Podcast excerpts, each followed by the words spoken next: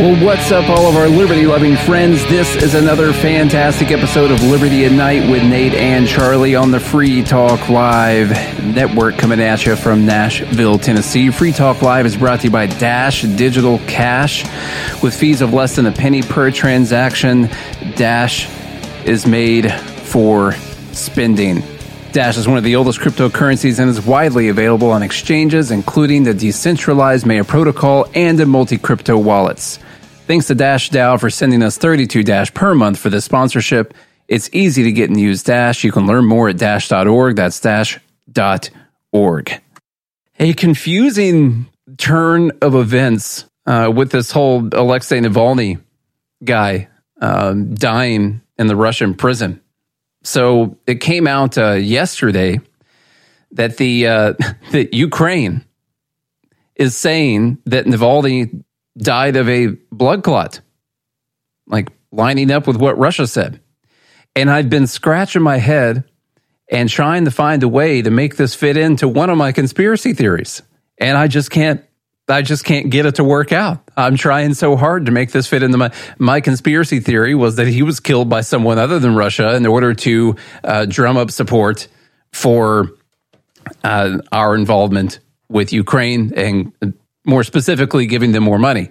And, you know, that's my idea on the matter because I couldn't find a reason that Putin would do this specifically right now. Clearly, he wanted to kill the guy.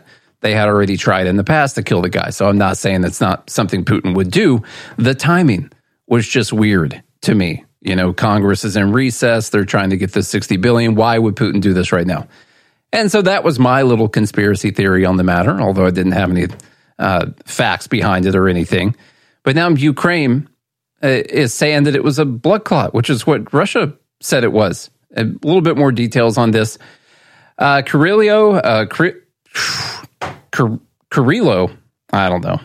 I don't know how to say that. Budanov, we're just going to call him Budanov, chief of the main Directorate of Intelligence, HER, H U R, of Ukraine's Ministry of Defense, has said that Russian opposition leader Alexei Navalny died of a blood clot.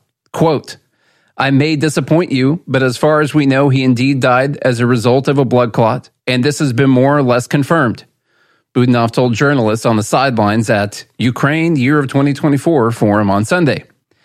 Uh, he added, This wasn't sourced from the internet, but unfortunately, uh, natural causes.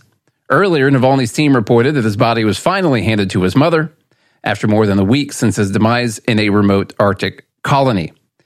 And so when I'm trying to figure out, all right, what's the truth behind this thing? Because I, I don't trust anything that anyone says uh, when it comes to politics, really at all.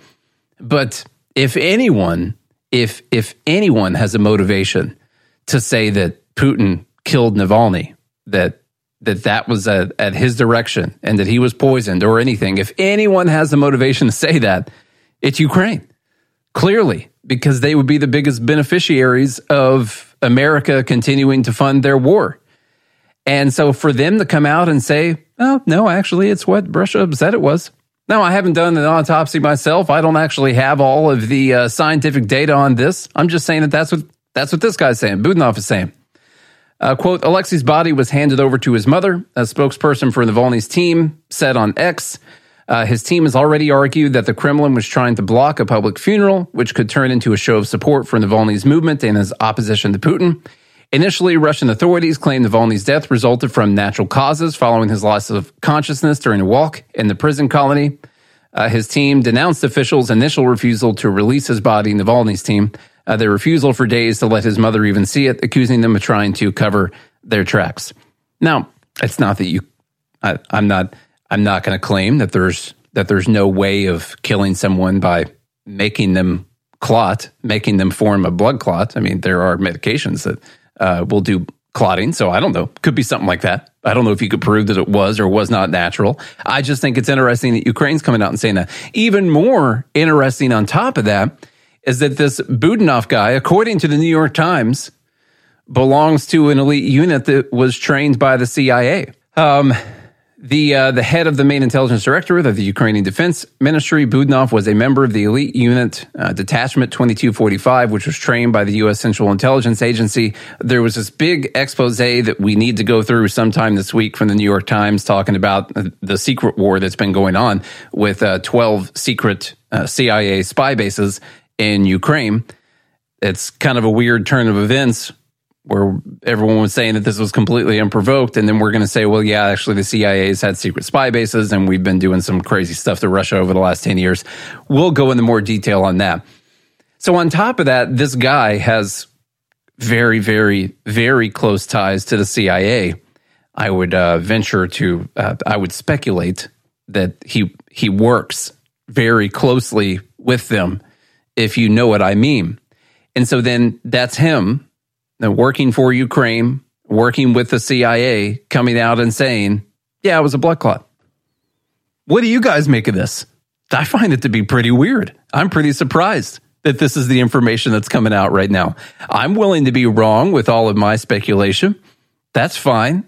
I have no problem. But what about all the people that went out there and said that it was clearly Putin who killed this guy, that he was clearly involved in his death? It's kind of weird. And then for people with ties to the CIA to be coming out and saying this, I don't know. Speaking of Russia, we'll spend a little bit more time on this one right here. Um, saw this article headline yesterday. This is already starting. This is already starting in preparation for the election. Uh, there's there's going to be different excuses as to why, if Joe Biden loses, as to why Joe Biden lost. And here's one of the main ones. We've seen it before. Uh, here's the headline from it, from NBC News: um, Russia's 2024 election interference has already begun. So yes, we have the Russian election interference narrative starting up already. It's only February right now, but it's already starting up in preparation for the election. I highlighted a bunch of portions of this article because what you'll find is they start off by telling you that they're already starting to spread disinformation. And then the rest of the article is about how, well, they're not actually doing anything, but they could do this stuff. And then at the end, they say, well, they actually don't have to do anything because the Republican Party is doing it for them. The point is the headline, because people are going to see the headline. Their 2024 election interference has already begun. And then in the first couple paragraph, the first paragraph, the first words are Russia is already spreading disinformation in advance of the 2024 election, using fake online accounts and bots to damage President Joe Biden and his fellow Democrats, according to former U.S. officials and cyber experts. Well, man, aren't those people that we can trust when former U.S. officials and intelligence officials come together to tell you that a specific thing is happening? Shouldn't you just trust everything that those people say? Like in the lead up to the 2016 election, where we were told that Russia had swayed the election.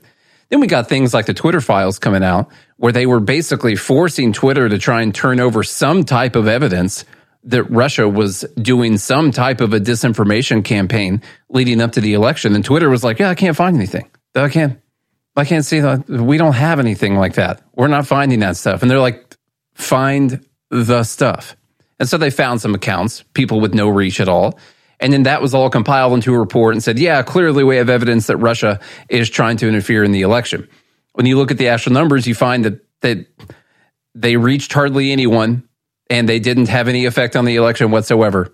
Sure, they're trying to do, of course, they're trying to do stuff. We, our, our whole foreign policy is to meddle in people's elections. So I'm not going to act like Russia's any different either. And I'm not going to act like we're any better. Uh, continuing in the article, the dissemination of attacks on Biden is part of a continuing effort by Moscow to undercut American military aid to Ukraine and U.S. They go on to tell you about how none of this is actually happening. They're just worried that it's going to happen. Biden's national security advisor, Jake Sullivan, said Sunday, said on Sunday that there's plenty of reason to be concerned about Russia's trying to interfere, interfere in the 2024 election, but that he couldn't discuss evidence related to it.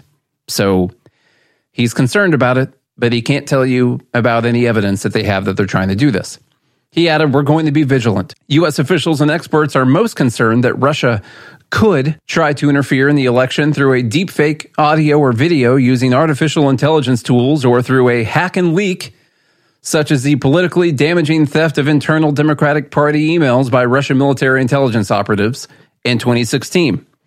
This is where I point out to you that this Russian hack and leak operation, which by the way, they said the Hunter Biden laptop story was to begin with, and that wasn't this Russian hack and leak operation from the DNC was just leaking true information that it turned out the voters wanted to know. So back into the 2024 election interference is already happening from Russia.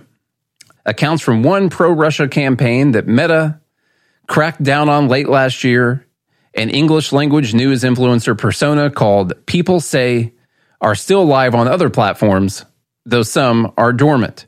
A People Say account on X is still visible. So, see, this is where Russia is already spreading disinformation about Joe Biden and trying to get people to not be supportive of giving Ukraine more of your money. But it only has 51 followers on X and hasn't posted in almost a year. Its counterpart on Telegram, which Telegram has become a home for some Americans on the far right, is still actively posting divisive content. Ooh, divisive content. We can't have divisive content out there. And has almost 5,000 subscribers. So I want to get this straight to you.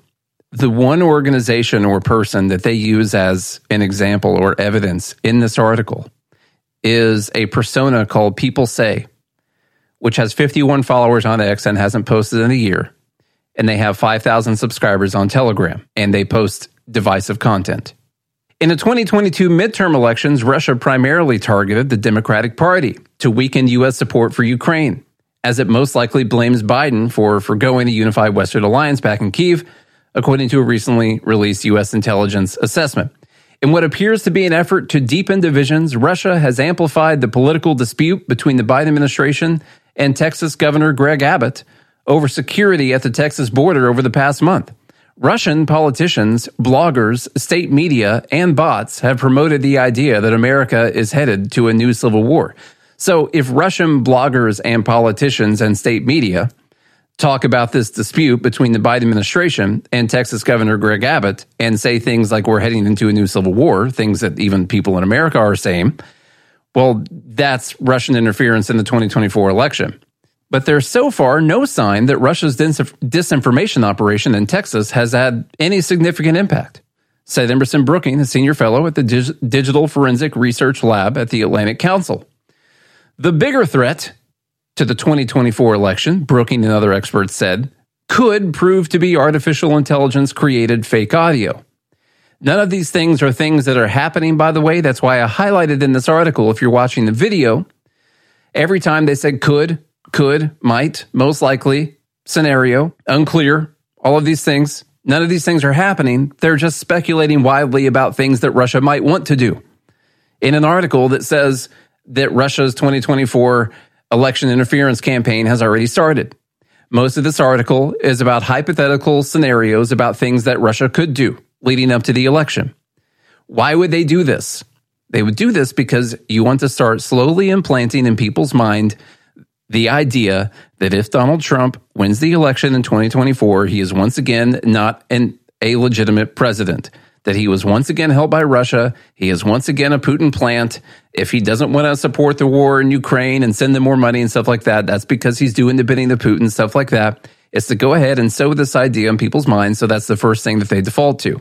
An orchestrated deep fake or leak may not unfold on the national stage. Instead, it could target a particularly crucial swing state or district, experts said. It might aim to discourage some voters from going to the polls or sow distrust about the accuracy, accuracy of ballot counting. The most likely scenario will be hyper personalized, localized attacks, uh, said Miles Taylor. Deepfake audio, which is easy to create and difficult to detect, has been used in a recent in recent elections in multiple countries. In the U.S. last month, a fake Joe Biden robocall told New Hampshire Democrats not to vote in the state's primary. Uh, it's been recently discovered that that was actually a Democratic operative. They start off by saying that it's likely that Russia could try to do something like this. The most likely scenario could be this. They could do this. And then they point to uh, evidence that this has happened in other countries, but it wasn't done by Russia. It was done by Americans or by other people in their countries. Two days before Slovakia's parliamentary elections in September, a fake audio clip reported to show the leader of a pro Western political party discussing how to rig the election. The audio was eventually debunked, and it's unclear what effect it had on the election, but a pro Russia party opposing aid to Ukraine won most of the votes. Now, they just said it's unclear what effect it had on the election. It was debunked. But then what they say is a pro Russia party that opposed aid to Ukraine won most of the votes. And so the idea would be that this pro Russia party did it, maybe even by, on behalf of Russia, or they are they are working for Russia or closely aligned with them, or they at least share the the the same viewpoints and desired outcomes, uh, and that they oppose aid to Ukraine, and that's the party that won most of the votes. Well, that's going to be similar to what happens if Republicans win a lot of elections and those Republicans are opposed to aid for Ukraine. Doesn't that mean that they were somehow swayed by some kind of Russia influence in this election? These are all the pathways that are supposed to be building in your mind right now, if you're in the very small percentage of people that actually read past the headline of the article. And then, because they don't have anything else going on right now to talk about, because there's not that much stuff going on, and they can't specifically tie anything to Russia. They just go on talking about past things that Russia did. Only on top of that, they can't even prove that Russia did these past things. They have to start off with the word alleged. Alleged, alleged Russian information operations against Ukraine over the past two years open a window into some of the Kremlin's tactics. A study published by uh, Wednesday by the Slovakian cybersecurity company found that a pro Russia campaign has been spamming Ukrainians with false and dispiriting emails about the war with claims of heating and food shortages. Well, these countries are at war with one another right now. Uh, in a coordinated effort near the start of Russia's invasion in 2022, cyber attacks temporarily knocked key Ukrainian websites offline, while residents received spam texts telling them that ATMs in the country were down. Yes, these were things that happened in preparation to Russia rolling tanks across the border. Uh, that's, but they're trying to tell you, like, well, these are things that they could do in America, leading up. Sure, they could. Do we have any proof that they're going to do these things? No, not really. In the US, though, Russia's propaganda themes are now often echoed in comments from some Republican lawmakers and pro Trump commentators, including the portrayal of Ukraine's government as deeply corrupt. See, these are just pro Russian disinformation campaigns. When you hear these Republican lawmakers and pro Trump commentators portraying Ukraine as being a corrupt country, who would ever think such a thing? I mean, leave out the fact that we just had a, another report of, you know, a stolen $40 million here, people getting fired here because of corruption. Uh, you know, Joe Biden actually admitting that he had to get that prosecutor fired because of corruption. There's no corruption in Ukraine. It's, it's in fact the most pure government that you've ever seen in the history of the world. The adoption of Russian state rhetoric in America's political debate is a victory for Moscow, experts said. Putin's goal is to spread doubt and division among Americans. You see, Russian state rhetoric like we should not be giving Ukraine any more money, that is already spreading in America right now. And this is a victory for Moscow. So anyone who parrots any of these talking points is once again just succumbing to some type of Russian disinformation campaign, or you're just by default doing the bidding of Moscow. There's no reason that you would possibly think that the U.S. is $34 trillion in debt and we got over a trillion dollars in deficit every single year and that we shouldn't be giving another $60 billion to another country. No, you're probably more likely to be someone who's influenced by Putin or doing his work anyway. An equally nice outcome, this is a quote, an equally nice outcome for them is just what we had last time, where a third of the country doesn't believe the vote.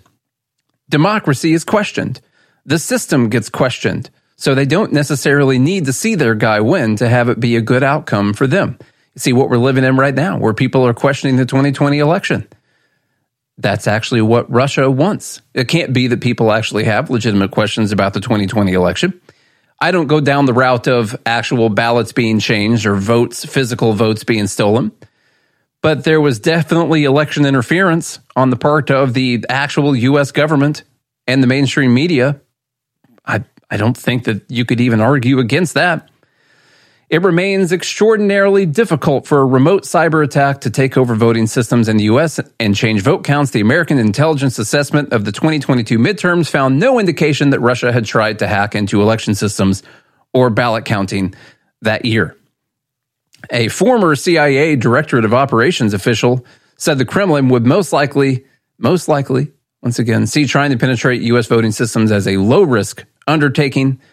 Don't see any reason why he wouldn't do it not presenting information that they did do it, that they have been doing it, that it's actually happened in the past, that it's actually affected our elections in the past.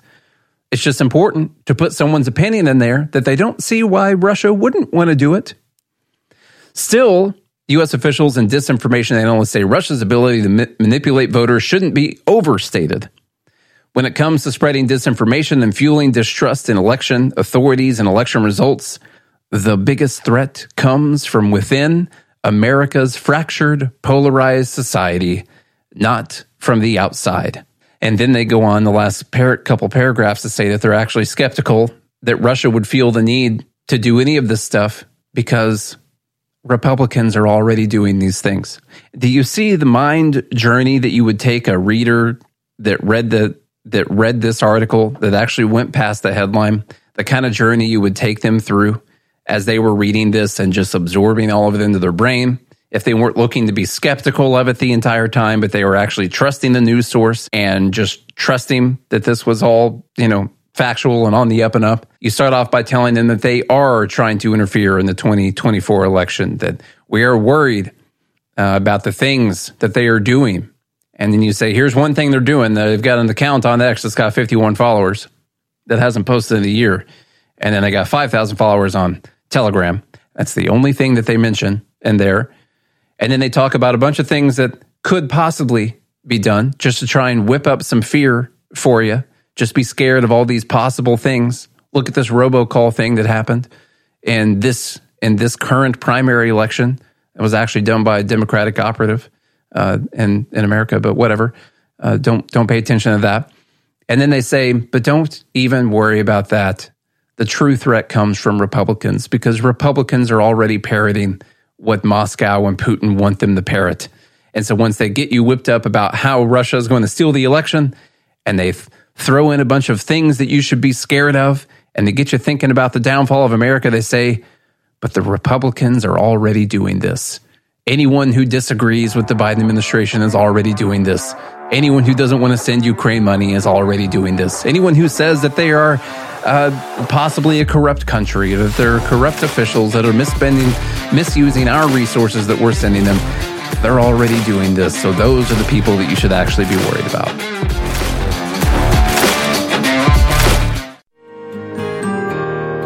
So the protection of life, liberty, and property is, is what the Free State Project is all about. But it's an, it's an effort to move 20,000 people who understand. It's about demonstrating to the entire country that, yeah, we can have a free market, a truly free market. Making it just a freer, great place to live. It's the world's largest voluntarist libertarian community, and it's it's only getting bigger. That's amazing to be able to move to a place where other people like passionately believe in being free and independent. What the Free State Project is managing to do, though, is to put their money where their mouth is. It's physically getting up across the country and saying, "Let's go someplace and let's demonstrate the power of these ideas." There's a lot of kind of philosophy that surrounds liberty. There's a lot of thinking about it and talking about it. But here in New Hampshire, people are doing it. 101 Reasons Liberty Lives in New Hampshire, a documentary by Free State Project Early Movers. Watch it free at 101reasonsfilm.com. 101reasonsfilm.com.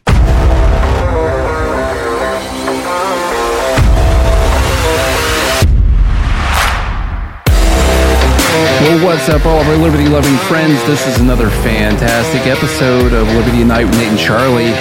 We're back. We are back want to make sure you guys go and find us on our daily podcast, which is Good Morning Liberty, goodmorningliberty.us, brandylies.com, or search Good Morning Liberty on your favorite podcast app. What's the most important thing that we could be talking about? Is it Russia? Is it immigration? According to polls, it's not. We're going to talk about the economy because that's the most important thing to us on this show and to everyone around the country as well. One thing we've noticed recently as inflation has been coming down is that economists and politicians have been confused why Americans don't think the economy is getting better or why they're so unhappy with Joe Biden uh, with his performance on the economy. I pulled up one of the most recent poll results, and uh, Joe Biden has a 37% approval rating, 63% disapproval rating when it comes to the economy. And people are just perplexed about this. They can't figure out why Americans don't realize how good they have it and how good Joe Biden has done with this economy. Because after all, inflation has been cut in half or more. And so, why aren't you happy? Uh, this tweet from Paul Krugman, he's talking about food prices. And in this food prices tweet, he says, Amazing how much mail and comments I get insisting that gross, grocery prices have doubled and are still soaring. They haven't and they aren't. What he puts on here is the CPI for food at home. And what you find is uh, it's showing the prices have gone up about 20 to 22%, something like that, since all the inflation came in.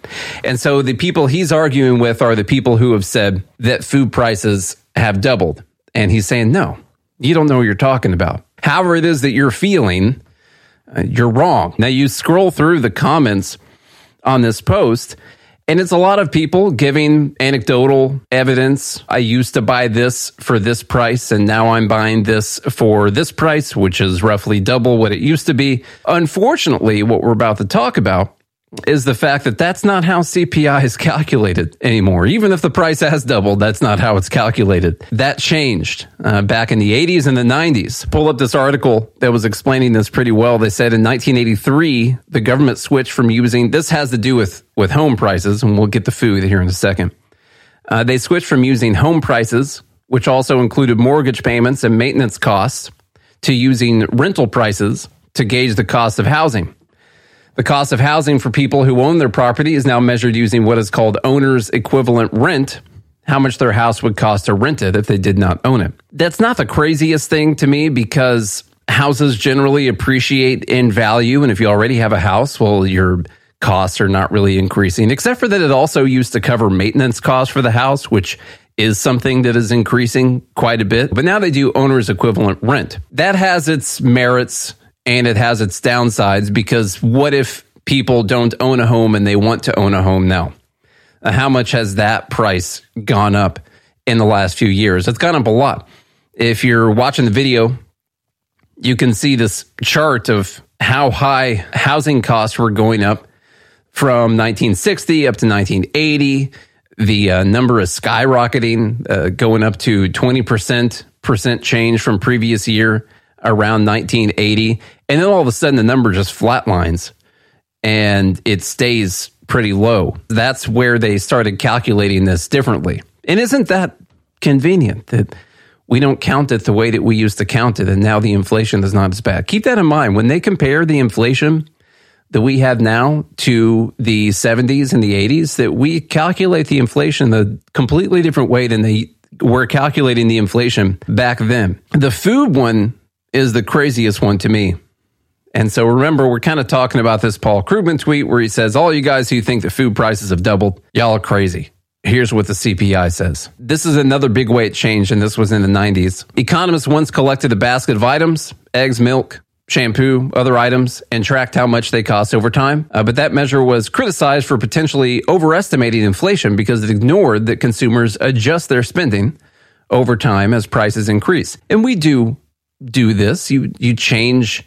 Uh, you might even change how much you eat, but you change the way that you spend money. You might change the brands that you buy. I don't think this accurately reflects the conditions that people are dealing with, though. Economists began to update the basket more regularly about 20 years ago, and the weights are now reset every two years to reflect what people actually spend their money on.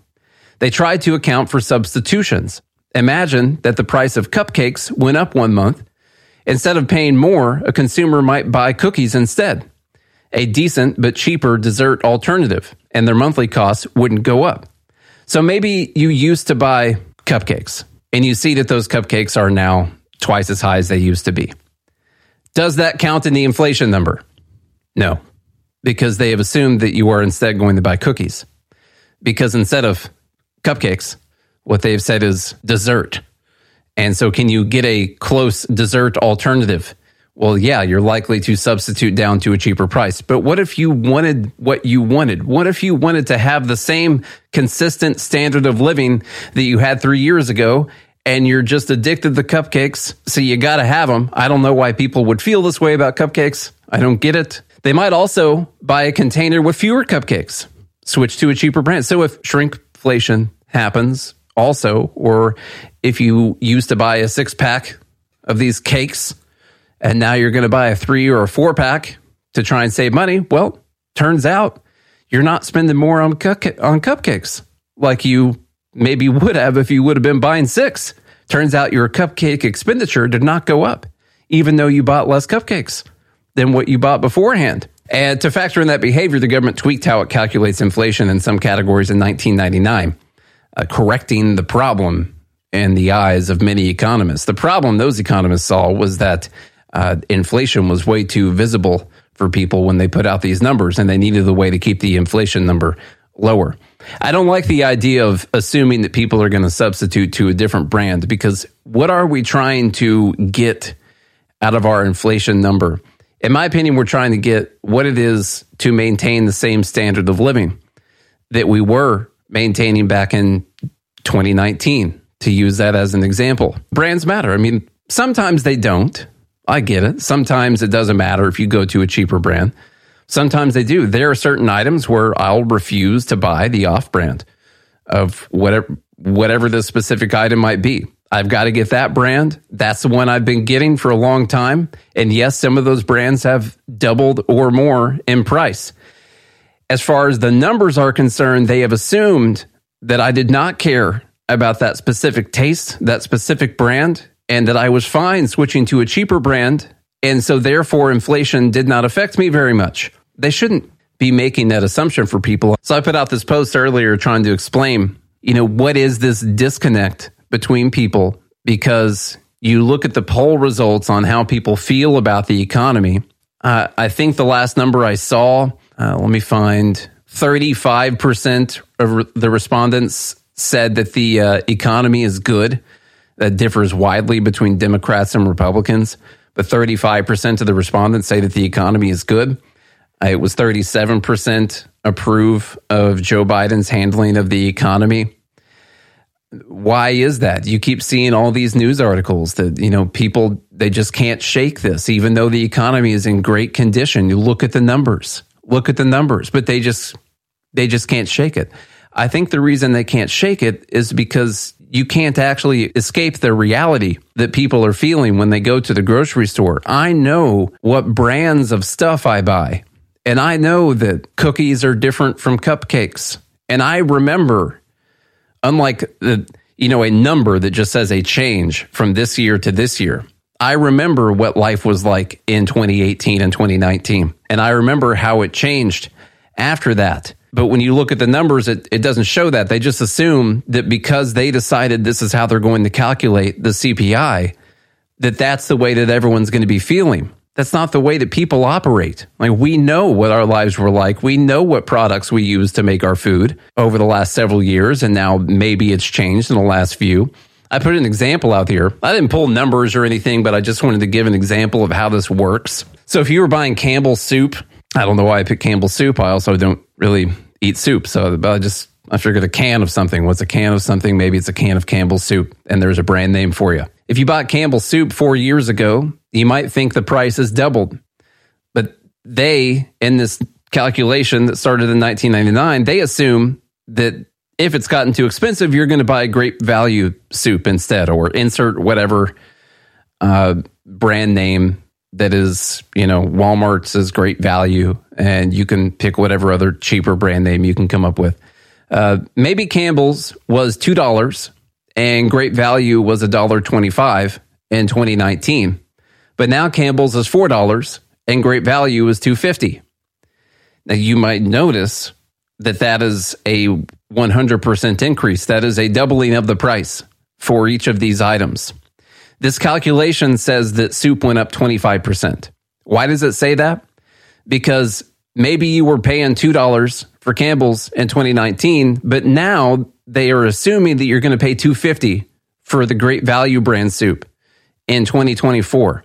So therefore it increased by 25%. And that is how they get away. And that's how people like Paul Krugman get away with saying that no, food prices have only increased by 22%. I put in here the brand names are important because they're all often better taste and quality. Not always, but this new this calculation, I said it's new, but it's from 1999. It assumes that these are interchangeable. And instead of giving you the number in the CPI calculation for Campbell's soup, which would be difficult for them to do, I get it. Instead of giving you the number for that, it gives you the number for soup. Or instead of just giving you the number for uh, cupcakes, it could give you the number for uh, dessert, package desserts. You're not crazy.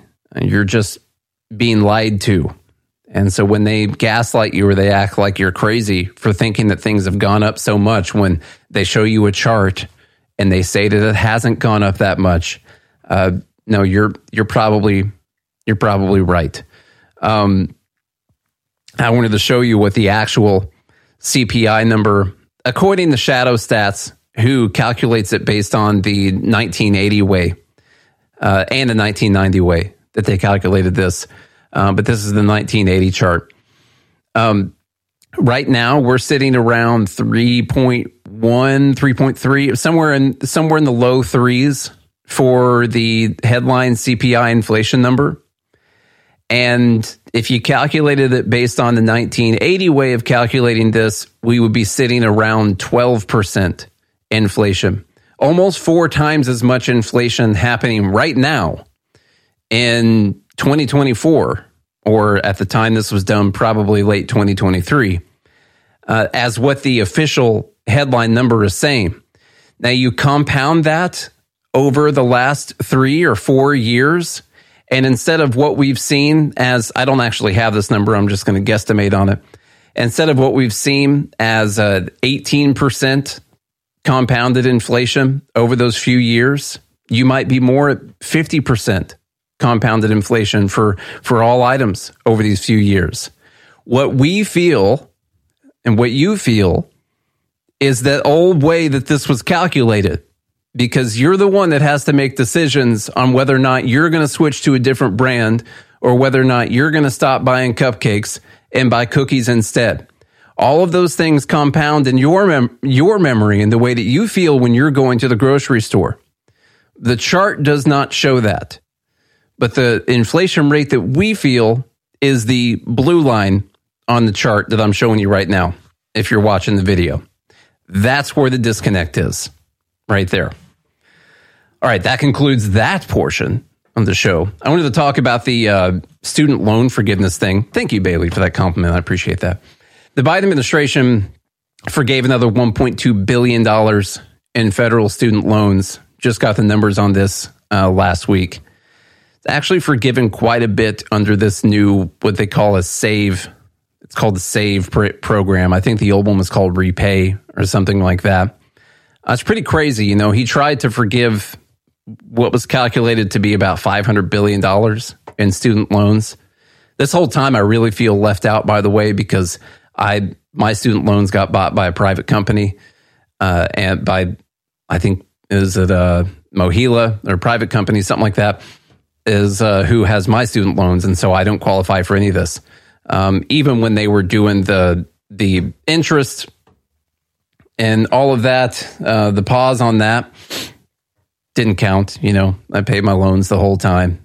Uh, so when, if you got bought by a private company, you're you're screwed on this whole thing. But they shouldn't be doing it in the first place. I went to school. I told them that I was going to pay for that all the paperwork said what interest rates were going to be and stuff like that. And I agreed to pay that stuff back. I went through a period of a few years after I got out of college and didn't pay my loans, you know, racked up a bunch of interest and charges and stuff like that on them. And so the situation I'm in with those loans right now, where the, if you look at the number, I've paid off uh, $2,000 worth of my student loans when I've been paying on them consistently every month for uh, know, 15, 15 years, something like that. And I've paid off like $2,000. But I pay like $400 a month for the student loans. It sucks. Okay. It does suck. I shouldn't have gone to college. What a waste of time. Anyhow, uh, on Wednesday, the Biden administration announced $1.2 billion in additional student loan forgiveness for more than 150,000 borrowers. This is definitely not a way that they're buying votes. Definitely not a way that Biden is trying to get votes before the election, stepping up this whole forgiveness thing when he's doing terrible with young people who are upset about the Israel Gaza thing. His poll numbers are terrible with young people projected to lose pretty badly, actually in the uh, in the election right now. Definitely not just trying to buy votes. That's not what it is. This is not bribery in any sense. Uh, this particular round of forgiveness was previously announced last month, and we just got the exact cost. Quote: The Biden Harris administration has now approved nearly 138 billion dollars in student debt cancellation for almost 3.9 million borrowers through more than two dozen executive actions wasn't. I mean, he'll use that pen for stuff that he wants to use that pen for. From day one of his administration, President Biden vowed to fix the student loan system and make sure higher education is a pathway to the middle class, not a barrier to opportunity. This is not doing anything to fix the student loan system or to make sure that higher education is a pathway to the middle class. The way that higher education is a pathway to the middle class is if you go and you get a, you obtain a skill that is actually valuable in the economy, that is actually needed in the economy, and that you actually need the degree to get whatever job it is that you end up working. That's how it's actually a pathway. That's not just because you have the degree, if it's a completely worthless degree, or in my case, if you have four and a half years of college and no degree, that doesn't help you uh, either, just so you know. And it's not fixing the actual student loan system. You're not helping with the actual prices of college all you're doing right now is you're incentivizing the colleges to keep raising their prices to astronomical levels. You're promising to promising to bail out students who get into these loans. How is that actually going to fix the student loan system? That's not a fix. Back to the article. This latest slate of forgiveness is part of the Education Department's sweeping changes to how the government handles student loan repayment. As part of the administration's original attempt to forgive up to $20,000 in federal loans per borrower, they also made several changes to other student loan programs. Most notably, they introduced the Saving on a Valuable Education. SAVE, a new income driven repayment IDR program designed to be much more generous than previous plans. For example, under the previous plan, Repay, uh, monthly payments were set at 10% of a borrower's discretionary income, and that discretionary income was divine, defined as earnings above 150% of the poverty line, with forgiveness coming after 20 years of consistent payments. Now, the payment is only 5% of their discretionary income, which is now defined as 225% above the poverty line. And you uh, let's see if the borrower's balance is less than 12k they'll get forgiveness after just 10 years. So it used to be 20 now it's 10 it used to be 10% of the of your income above 150% of the poverty line. Now the payment is 5% of your income above 225% of the poverty line. And like i said uh, you got to pay on it for 10 years instead of 20 so they made it like way way easier way easier to get your loans paid off. I'll show you why I wanted to talk about this, and we'll get into a couple tweets, one from Robert Reich and one from Nina Turner um, after this. Uh, the original plan was estimated. I remember the Supreme Court said that he couldn't do this, and Biden's been out there boasting about how, yeah, they said I couldn't do it, but I went ahead and did it anyway. Okay, that's fine. I just wonder if the same people are going to be okay with that logic when some other president is doing the same thing. Yeah, the Supreme Court said I can't do it, but I'm going to do it anyway. That didn't stop me. I don't think a lot of people are going to be okay with that line. That was estimated to cost $500 billion. And everyone was freaking out about that. Supreme Court said that he couldn't do it. This plan, the SAVE plan, over the next decade, as this happens, is going to come in around $475 billion. 475 billion. and the 500 billion one uh, was told by the Supreme Court that they couldn't do it anymore. So they found a way to still forgive almost the exact same amount. It'll probably end up being even more than that. They'll add on new ways to try and do this. Why are they doing it right now? Probably because it was a campaign promise and they're coming up on an election year. Now, if you say that, you're some kind of conspiracy theorist, like Robert Reich just said.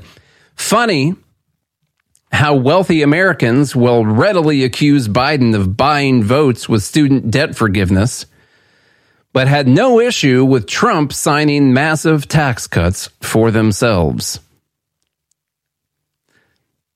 Could have been a dumb bleep submission for Friday, but I didn't want to wait all the way until Friday to mention to Robert Wright that deciding that you're going to steal less money from people is not the same thing as deciding that you're going to steal money from people and give it to other people. I know that in a way, people don't see that as what is happening when they cancel, in quotes, your student loans, but the debt is not canceled, it's transferred onto the taxpayers. It it's not as if the school is like, okay, yeah, we're not going to charge you for this college. The the government canceled it, so we're not, you know, we're no longer going to accept payment for the time that you were at school. Is that what's happening? No, school's already been paid. They already got their money. So it's coming from somewhere, but it's not actually canceled. Where's it going to come from? It's going to come from the taxpayers, or it's going to come from inflation, which is going to be everyone, borrowing, which is going to be everyone.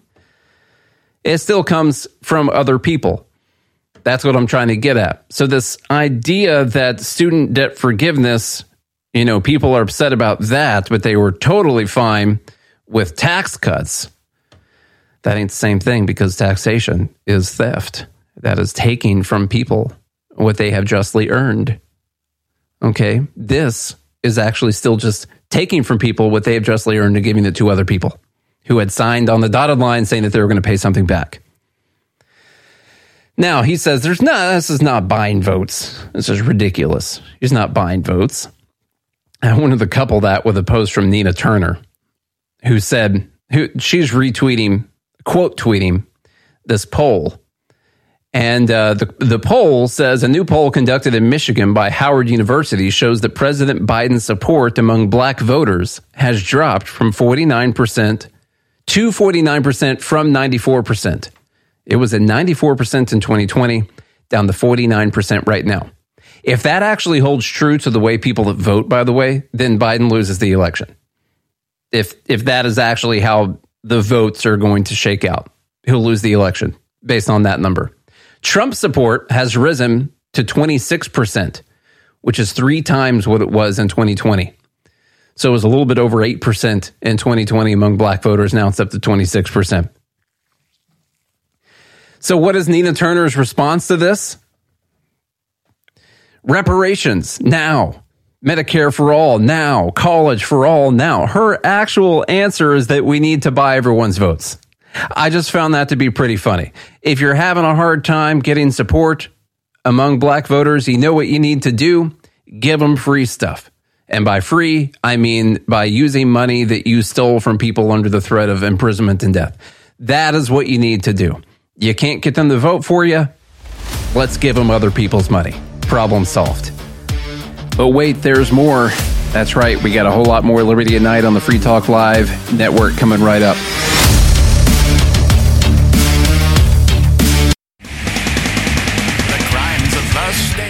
Eleutheromania, the insatiable desire for freedom. It's the new three song heavy metal EP from Captain Kickass.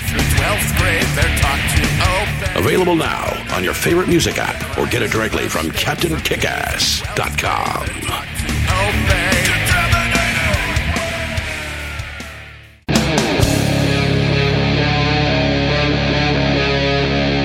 What's up, everyone? It's Liberty at Free Talk Night with Nate and Charlie on the Free Talk Live Network. How's it going, man? You just sporting the racist flag always. It's pretty good, You have a thing for snakes, don't you? Yeah, yeah, big fan of snakes. You are a um, snake. I'm a big. Thanks. That's what it is. I think snakes are fine. Snake Thurston. Snakes don't really bother me. Snake any, Thurston, so not fine Nate with Thurston. me. Snake Thurston. I do like the uh, the gas. I've got a new hat on the way right now from the Fed uh, God hates feds. I thought you were against death, So- but you're basically like give me liberty or give me death, even though Yeah. I thought well, I want. I I prefer the liberty part. Oh, so I'm still against death, even when it comes to that. Okay. So uh, anyway, hey, what's up? It's Good Morning Liberty. We talk about life, liberty, and the pursuit of meaning every single day of the week when we want to. and I don't want to today. I'll tell you that much Yeah. right off the top. You could already tell, I mean, we've been able to tell for about three years now. So but I'm still doing it. yeah, I know. Still Yeah. here every day, fulfilling Still show up as a hollow version Yeah. of what who Chuck used to be. hollow And- version. and you know i'm just a walking i don't even think i have bones anymore you know just a walking ai Yeah, version you're not even real. no This is all auto generated right now. What? That's not true. They know it's not true because you're showing up as white right now. So there's no way it's AI generated. my heart is turned so black and cold that it's this is supposed to be white. Disappeared from my body you know It's so i'm just a hollow version i used to be an optimist yeah. you know Uh huh. but like that moth in Yeah. norm macdonald's story Mm-hmm. i am I'm, I've passed the point of pessimism. I'm not going to let you bring me down, Charlie. no matter how hard you try, that are going on at, in all of the You know that song, I'm never going to give you up? yeah. I'm never going to bring you You're, up. you're never going to bring me up. You're never going I'm, I'm always going to tear you down. You're never going to not give up. That's are you? it. That's just who I am now. Anyway, You know, once you live a certain amount of time on this earth, you just realize there's no point. okay. and but you keep going. But you should keep going. You should keep going. You should keep Everyone going. here should keep going. okay. BetterHelp.com slash GML. BetterHelp.com slash GML. If this is not an official uh, sponsored segment by them or anything, but it, I guess it could be Ah, one of the better myself. ones. You can. You can do it. You can do it right now. Okay, listen. We got to do a show. We, me and you can talk about this some other time, you know, but we got to do a show where we Yeah. talk about things Yeah. and people listen. And I hope people are laughing because they think So, I'm joking. no. uh, even though I'm not. But Yeah. it sounds like a joke. Yeah. So that's that's what's most important. All three people who haven't turned this off or think it's hilarious. Funny because it's true. Funny because it's true. All right, what do you have for us today, Nate? I wanted to add a white pill onto yesterday's discussion. You know, yesterday's discussion when we talked about all of those uh, conspiracy theories surrounding Russia and all that stuff. Yeah. we, you know, we say several times we have no idea what the truth is on all of these things. Uh, Navalny, the Ukraine city thing, the the space nukes, the whatever it is. We don't we don't know, and that really is the case for a, a lot of stuff. Did you know that there was a story that we covered, like many people covered, about that guy uh, who the FBI informant? Did you see this? Where he he said that um there was a ten million dollar uh, scheme from between Biden and his son, five million for each one of them. Uh, something that, For that we big guy? talked about. That guy got indicted for for lying about this. Apparently, that was made up. And Hmm. now, apparently, according to the current news stories that are out there, he's also interlinked with some Russian intelligence people. And this is actually seeming to have the workings of a Russian disinformation campaign where they fed this guy uh, fake news. According to our DOJ, Biden's DOJ, it's fake news. Filtered through probably Julian Assange. Yeah, and probably. Like a the private server of WikiLeaks. You Yeah. know, So the the point of this is we don't really ever know what the truth is, and that is why everyone should be a libertarian. Because the only the answer is that you don't have to determine who's telling the truth in all the scenarios.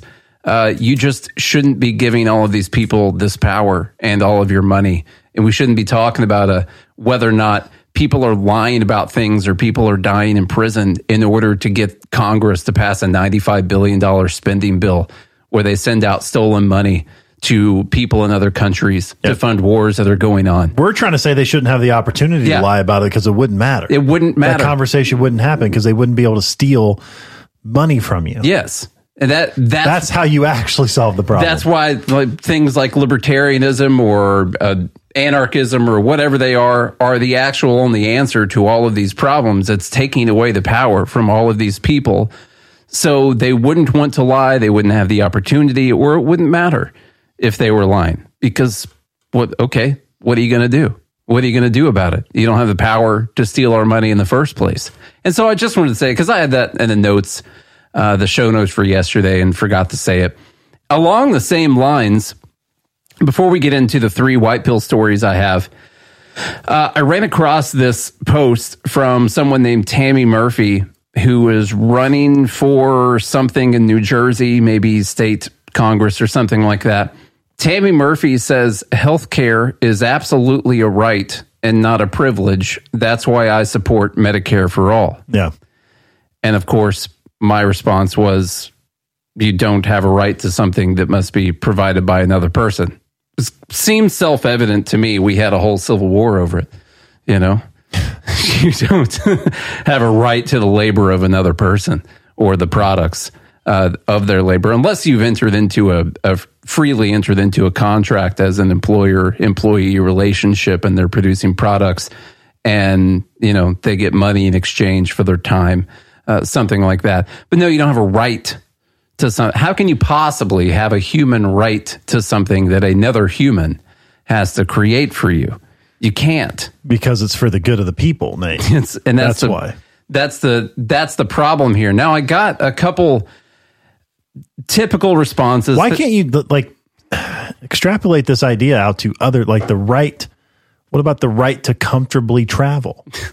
Com- comfortably travel? everyone, so everyone deserves a Lexus or Mercedes, whatever, Yeah. whatever's comfortable. I know a lot of you guys out there are driving, you know, Range Rovers and G wagons, ridiculous stuff like that. I would still pick my truck as the most comfortable ride. Yeah, but it's a comfortable ride. Travel is a right. I should have the right to comfortably travel. Hmm.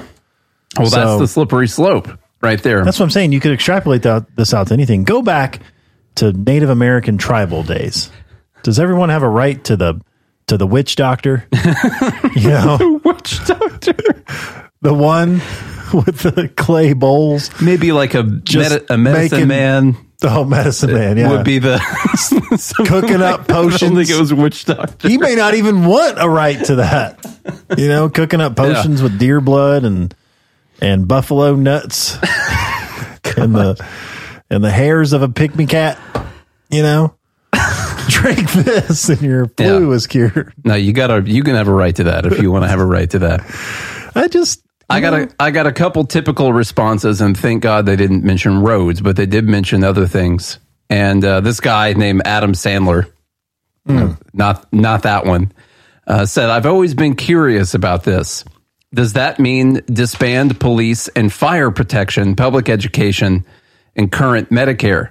And someone else said, "No police, no military, no court system." No religion too. it's hard to imagine. No, it's easy if you try. yeah, yeah. No, you would have those things. Um, they go with some of the. I love when people go to roads and police and fire and stuff like that because those things, like of all the tax money that Americans pay, if you pulled it all into a total number, it would be like 0.1% of the amount of stuff that we pay for. Not only that, know. you don't have a right to them. You still, well, like if you pay for them, you know, like you still pay taxes for them. No, but the, You know. even the Supreme Court has ruled that the Yeah. police are not obligated. obligated to protect you. Yeah. So, so you're paying for and it, you still have to pay a fee to drive on the roads after those get built or whatever. or they can blockade a road, they can block parking, they can do all kinds of stuff because the government runs the roads. So, Mm-hmm. Even though you're paying for it, they can decide to deny you access at any point for any true. reason. it's true. So you still don't have an Now- ab- absolute right to these things. For the most part, they they don't typically. But you know what? I've been driving to Nashville where they've just shut down part of the interstate yeah. without telling me.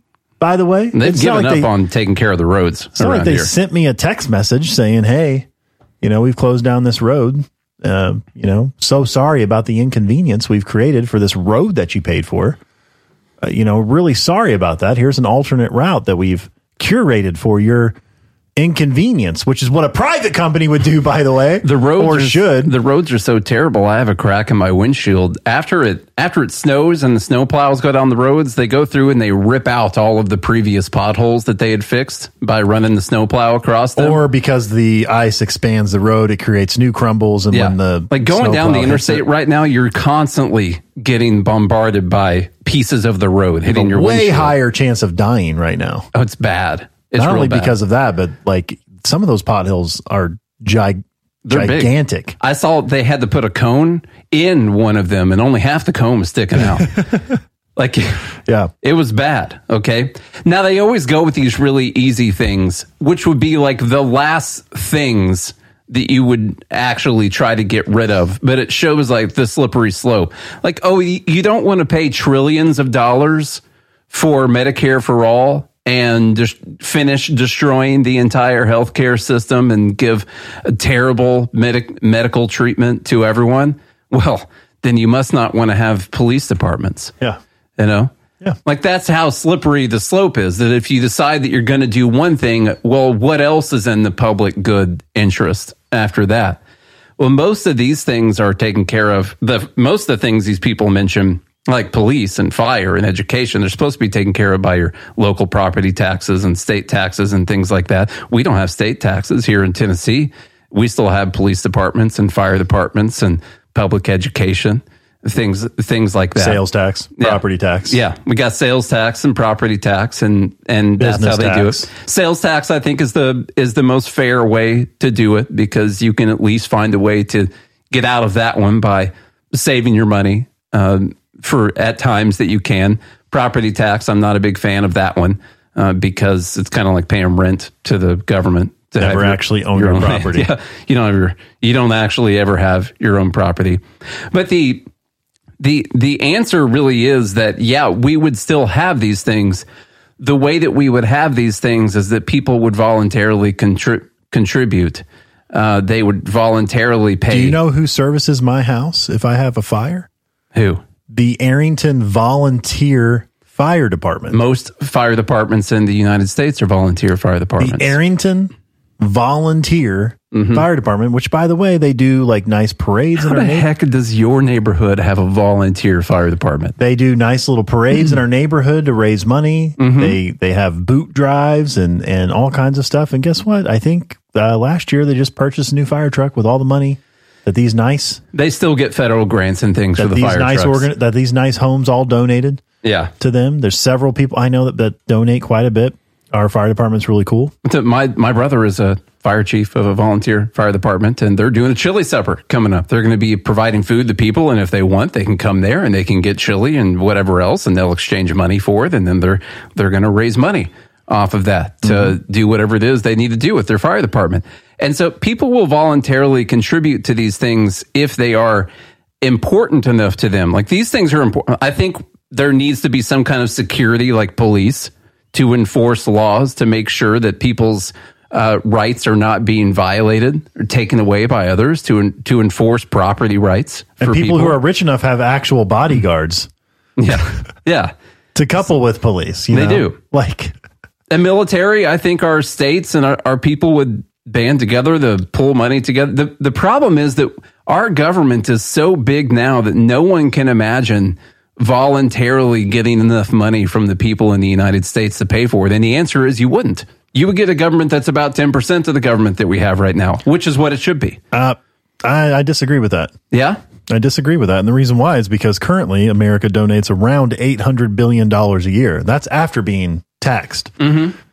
so I think you would get about 25, 25 to 30% of current government Something like that. expenditures. But they would it would Because I think you could get, I think you could get the American people to donate around a trillion dollars a year. If they're at 800 billion right now, I think you can get them to do about a trillion. Yeah.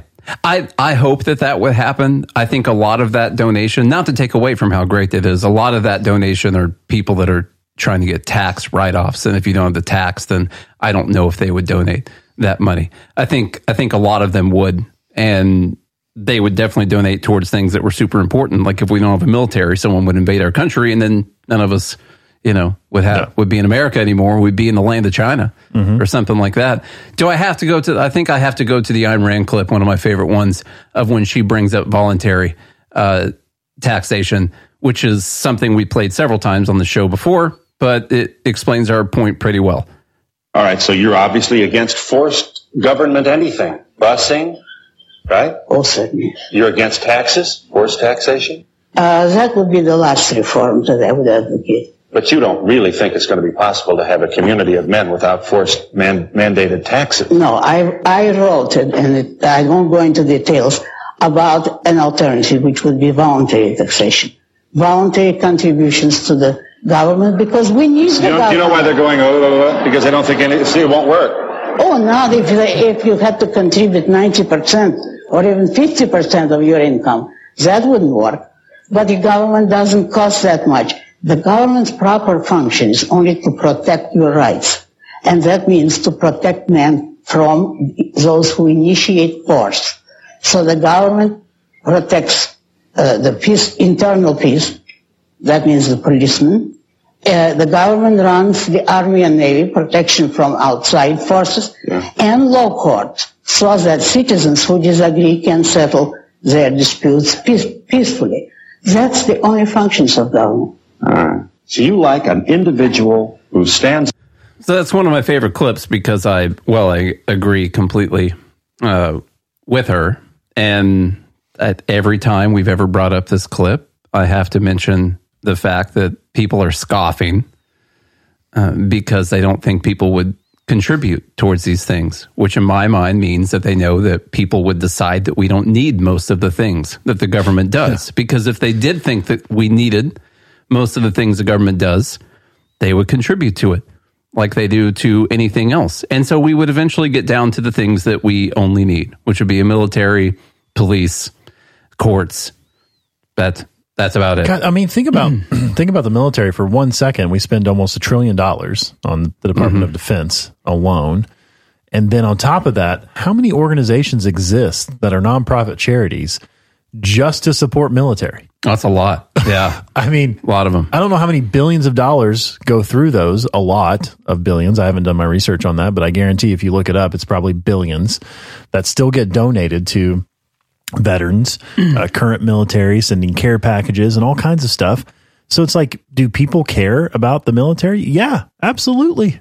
They, they absolutely do and would contribute to something like that. Well, that, Um, I mean, you look at all the people who have businesses here in the U.S. and live here in the U.S., even rich people, like it's in your best interest for us to have a military that would prevent people from invading America. Yeah. Do you think Amazon you know- wants to do business in a place that is is, is war torn? No, like you don't want a foreign army to invade and take over your buildings and nationalize your industry. Like you would contribute towards a military for the United States. You might even contribute more than you're contributing in taxes right now if it's just going towards those things that protect your business from people doing it harm, you know? And I, I just, uh, I didn't like this idea that if we can't have Medicare for all, then that means we can't have police or something like that. That's the problem with the slippery slope of deciding that the government can forcefully take away money from people and use it for the public good is that who decides what that public good is and at the end of the day it'll it'll end up just being every single thing that there is will eventually be the public good. Like you said, a, a comfortable ride when you're going down the road. Like you have a right to that. Some people are comfortable and some people, uh, air conditioning's broken in their car. Well, that's not fair. It's unfair. Yeah. Yeah. So, um, anyway, let's get on to My a couple. mom drove a car without an air conditioner for like the last five years. She just got an upgrade. You know, Mm. I think last summer, but the five years before that, she had no AC. Oh man, did she? Did you tell her she had a right to an AC? I told her that, and no one listened. okay, which is unfortunate. Javier, Javier Milei. Remember that guy? Mm-hmm. He uh, delivers Argentina's first monthly budget surplus in 12 years. That's good. Now it's a monthly budget surplus. We see months where we have these crazy, wild deficits, and then months where we have just normal crazy but not wild deficits, stuff like that. Uh, you know, so month to month, who knows? It could end up being you know back in the negative next month or something like that. But go ahead, Charlie, with some of the story. All right. Argentina's government, under newly elected President Javier Milei, achieved its first monthly budget surplus in nearly 12 years in January. I mean, that's still pretty good, though. Yeah. 12 years. I mean, they happen to not have a budget surplus in the month for 12 years. Yeah. Uh, the surplus, which was uh, 589 million US dollars, which is the, uh, a, a number even unheard of in Argentina pesos. Yeah. Because what is it? About a thousand? It's cl- it's uh, official exchange rate is 800 to 1, I think, right now. Yeah. So 589 million times 800. So that would be That's incalculable. that'd be over 40 billion pesos. That's a lot. Somewhere around there, 50 billion pesos. I don't have a Argentine pesos. calculator handy, so Uh, at the official exchange rate, oh, I'm sorry, that's 500 billion I was going to say there's pesos. I forgot a zero. just no way of doing this. Yeah. no, there is. Yeah. anyway, the Argentine government revealed on Friday it also includes interest payments on the public debt.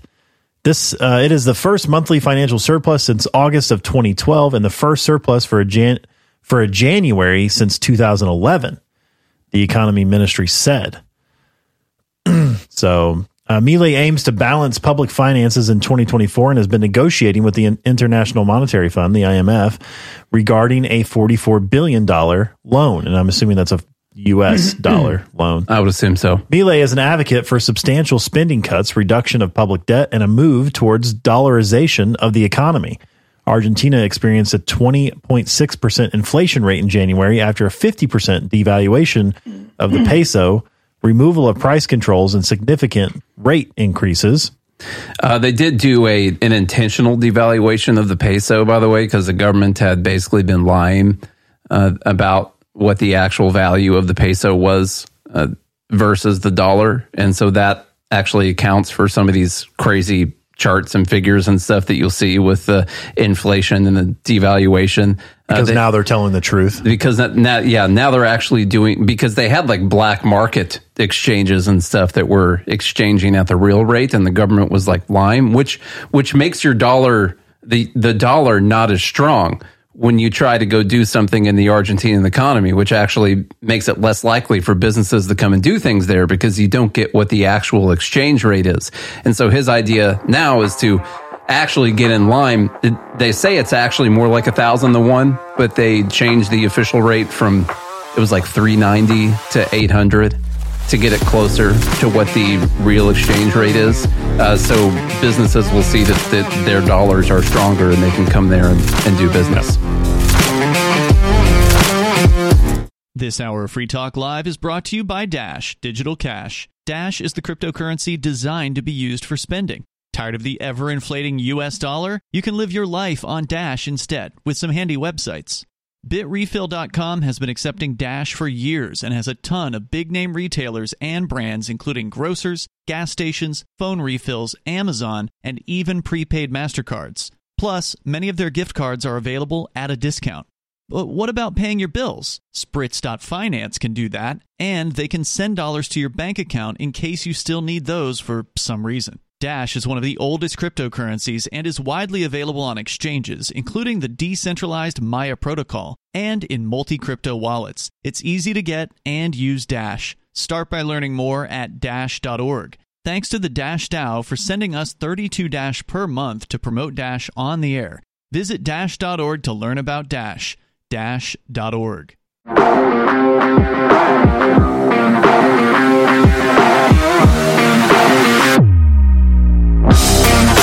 It's Nate and Charlie on the Free Talk Live Network, Liberty at Night. Let's continue this conversation about Javier Milei in Argentina, and then we're going to talk about another good thing, and then it's time for Dumb Bleep of the Week. So poverty levels also surged to 57.4% in January for Argentina's 46 million people, marking the highest rate in 20 years, according to a study by the Catholic University of Argentina. In 2023, under the previous socialist government, Argentina ended with a 211% inflation rate and 45% of the population in poverty. Now that the poverty level went up because of that intentional devaluation of the peso, by the way. So Despite the current challenges, 53 year old libertarian economist Milei still predicts an economic rebound within three months. Uh, this guy's pretty much a real libertarian. Yeah, I hope that I hope that happens. I mean, that's a pretty quick turnaround. You know that I've been, um, uh, some would say negative, I would say realist when it comes to this stuff. Uh, but I really do hope that it goes the way he says it's going to go. Um, I think that this is a perfect time for me to mention that we've got some Javier Milei shirts on our website, godhatesfeds.com. nice. Just so you know, so if you want to go to godhatesfeds.com, um, there's one that says the state is a criminal organization. Oh, we can compete with all the Che Guevara from uh, from Milei gay shirts that were going around. Here's one. Afuera. All right. Um, let's see. We got that one. Oh, and there's a Ron Paul's right shirt. How about that? That's weird. Oh, look, Costco. That's kind of weird. Ron Paul was got right. some more. Got some more stuff coming. Uh, the last paragraph of that, though, mentioned a- an important thing, which is Milei has uh, acted on his campaign promise, and he's halved the number of federal ministries already from 18 down to nine. Hmm. Just nine. They're operating on uh, two of the four cylinders. Wow. So, how about that? And of course, probably just a giant implosion. it probably looks similar to that submersible trying to find Just- the Titanic. Or it must be caving in on itself. Yeah, just gone. Yeah. Wouldn't it be really cool if this goes really well? It will. People are happy. It will know? go really well. I just hope people are ready for the pain because you see the poverty level going up. Like things are going to get worse before they get better. Yep. And my hope is that people are truly ready for that. You know. I mean, you're right now. He's taking the needles away.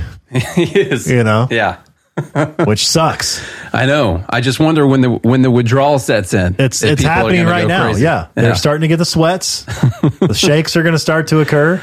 Yeah, but on the other side is is good. It will if he's able to implement what he needs to implement. It will go well. We know this. I think the data backs it up. The truth backs it up. because they have the potential for such a large economy and they have so many natural resources and all that, they should see a lot of businesses move back into town there. And um, I think that's why he started with this devaluing the peso and stuff like that. Um, we'll see. I hope it goes well, but it's it's seems like it is so far. I love this one right here. Amazon is arguing that the National Labor Board is unconstitutional, joining SpaceX and Trader Joe's. Oh. And oh boy, would I love to see this go to the Supreme Court. That would be nice. I, I would be so happy if this happens. They're arguing the legal filing, which, by the way, I can't find the legal filing itself anywhere. I was going to try and read it today. Um, 80, the 88 year old National Labor Relay. Look at that. It was only uh, seven years old when Joe Biden was born. 88 year old National Labor Relations Board is unconstitutional, echoing similar arguments made this year by SpaceX and the grocery store chain Trader Joe's in disputes about workers' rights and organizing. Which also owns Aldi, by the way. Do they? Trader Joe's and Aldi, yeah, Didn't know same that. company. The Amazon filing made Thursday came in response to a case before an administrative law judge overseeing a complaint from agency prosecutors who alleged the company unlawfully retaliated against workers at a New York City warehouse who voted to unionize nearly two years ago. In its filing, Amazon denies many of the charges and asks for the complaint to be dismissed. The company's attorneys go further, arguing that the structure of the agency particularly limits on the removal of, of administrative law judges and five board members appointed by the president violates the separation of powers and infringes on executive powers stipulated in the Constitution. The attorneys also argue that the NLRB proceedings deny the company a trial by jury and violate its due process rights under the Fifth Amendment. Hmm. Um, said I, th- I think they're obviously, I think they're right about this. I mean, when you, if you just look at the broad, grand scope of this idea that this goes to an administrative court, there's no trial by jury, and if you retaliate against people who are trying to unionize, meaning you fire some of your workers or something. There was another case of them firing a worker who uh, someone live streamed it that was just like going after another employee, calling her all sorts of terrible names in the book, and they fired the person for doing this. Well, he came back and they argued that this was actually a, a union protest. Therefore, he could say all of these super demeaning, terrible, calling this person names. Yeah. Um, Plus and so they trans. had, they had to rehire the person and give them back pay. Uh, when just in a normal situation, everyone would agree that this person needed to be fired for what they were saying to another employee. Uh, but since this was in some way in context of unionization, well, then they were protected for uh, abusing their their uh, coworker. It's a new log. It's a new slogan of Yeah. the union. Join the union. Say what you want. So I uh, obviously I think unions. If you want to form a union, that's fine. But the business should be able to fire every single person that wants to form a union because it's their business, and they should be Mm-hmm. Also, able we're to. already in a more perfect union. Yeah. because we're in the United States. of course, Yeah. But what about an even more perfect union? That's what they're trying to form. Oh, we're already in one. Now you should you should obviously be able to fire, I believe, anyone you want for any reason at all at your freaking business in your building that you own. Yep. It- that no one else has a right to tell you that they have a right to come in there and be there and for you to pay them money when you don't want them to be there in your building that you own for your company. That you invested Yeah. millions to billions of dollars. I, at the end of the day, that itself sounds like it, it would be unconstitutional to violate those things that we just said. Uh, I mean, the Third Amendment, I think, includes quartering union employees. I think it does. You know, Finally, we're going to get that Third Amendment case sometime. I'm telling you. Seth Goldstein, an attorney who represents both uh, the Amazon Labor Union and the labor group Trader Joe's United, said the trend was very frightening.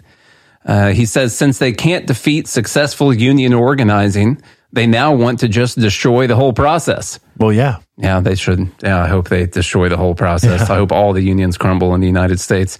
Uh, the legal argument from Seattle based Amazon, which has long resisted organizing efforts and is seeking to redo the sole union win at its U.S. warehouses. By the way, the guy just said that since they can't defeat union organizing, they want to destroy the whole process. Amazon has defeated every union organizing uh, attempt except for one of them uh, so far, from from what I can tell. Um, follow similar claims made by SpaceX and Trader Joe's in a separate lawsuit in an agency hearing last month. SpaceX sued the NLRB in early January, arguing the structure of the agency is unconstitutional.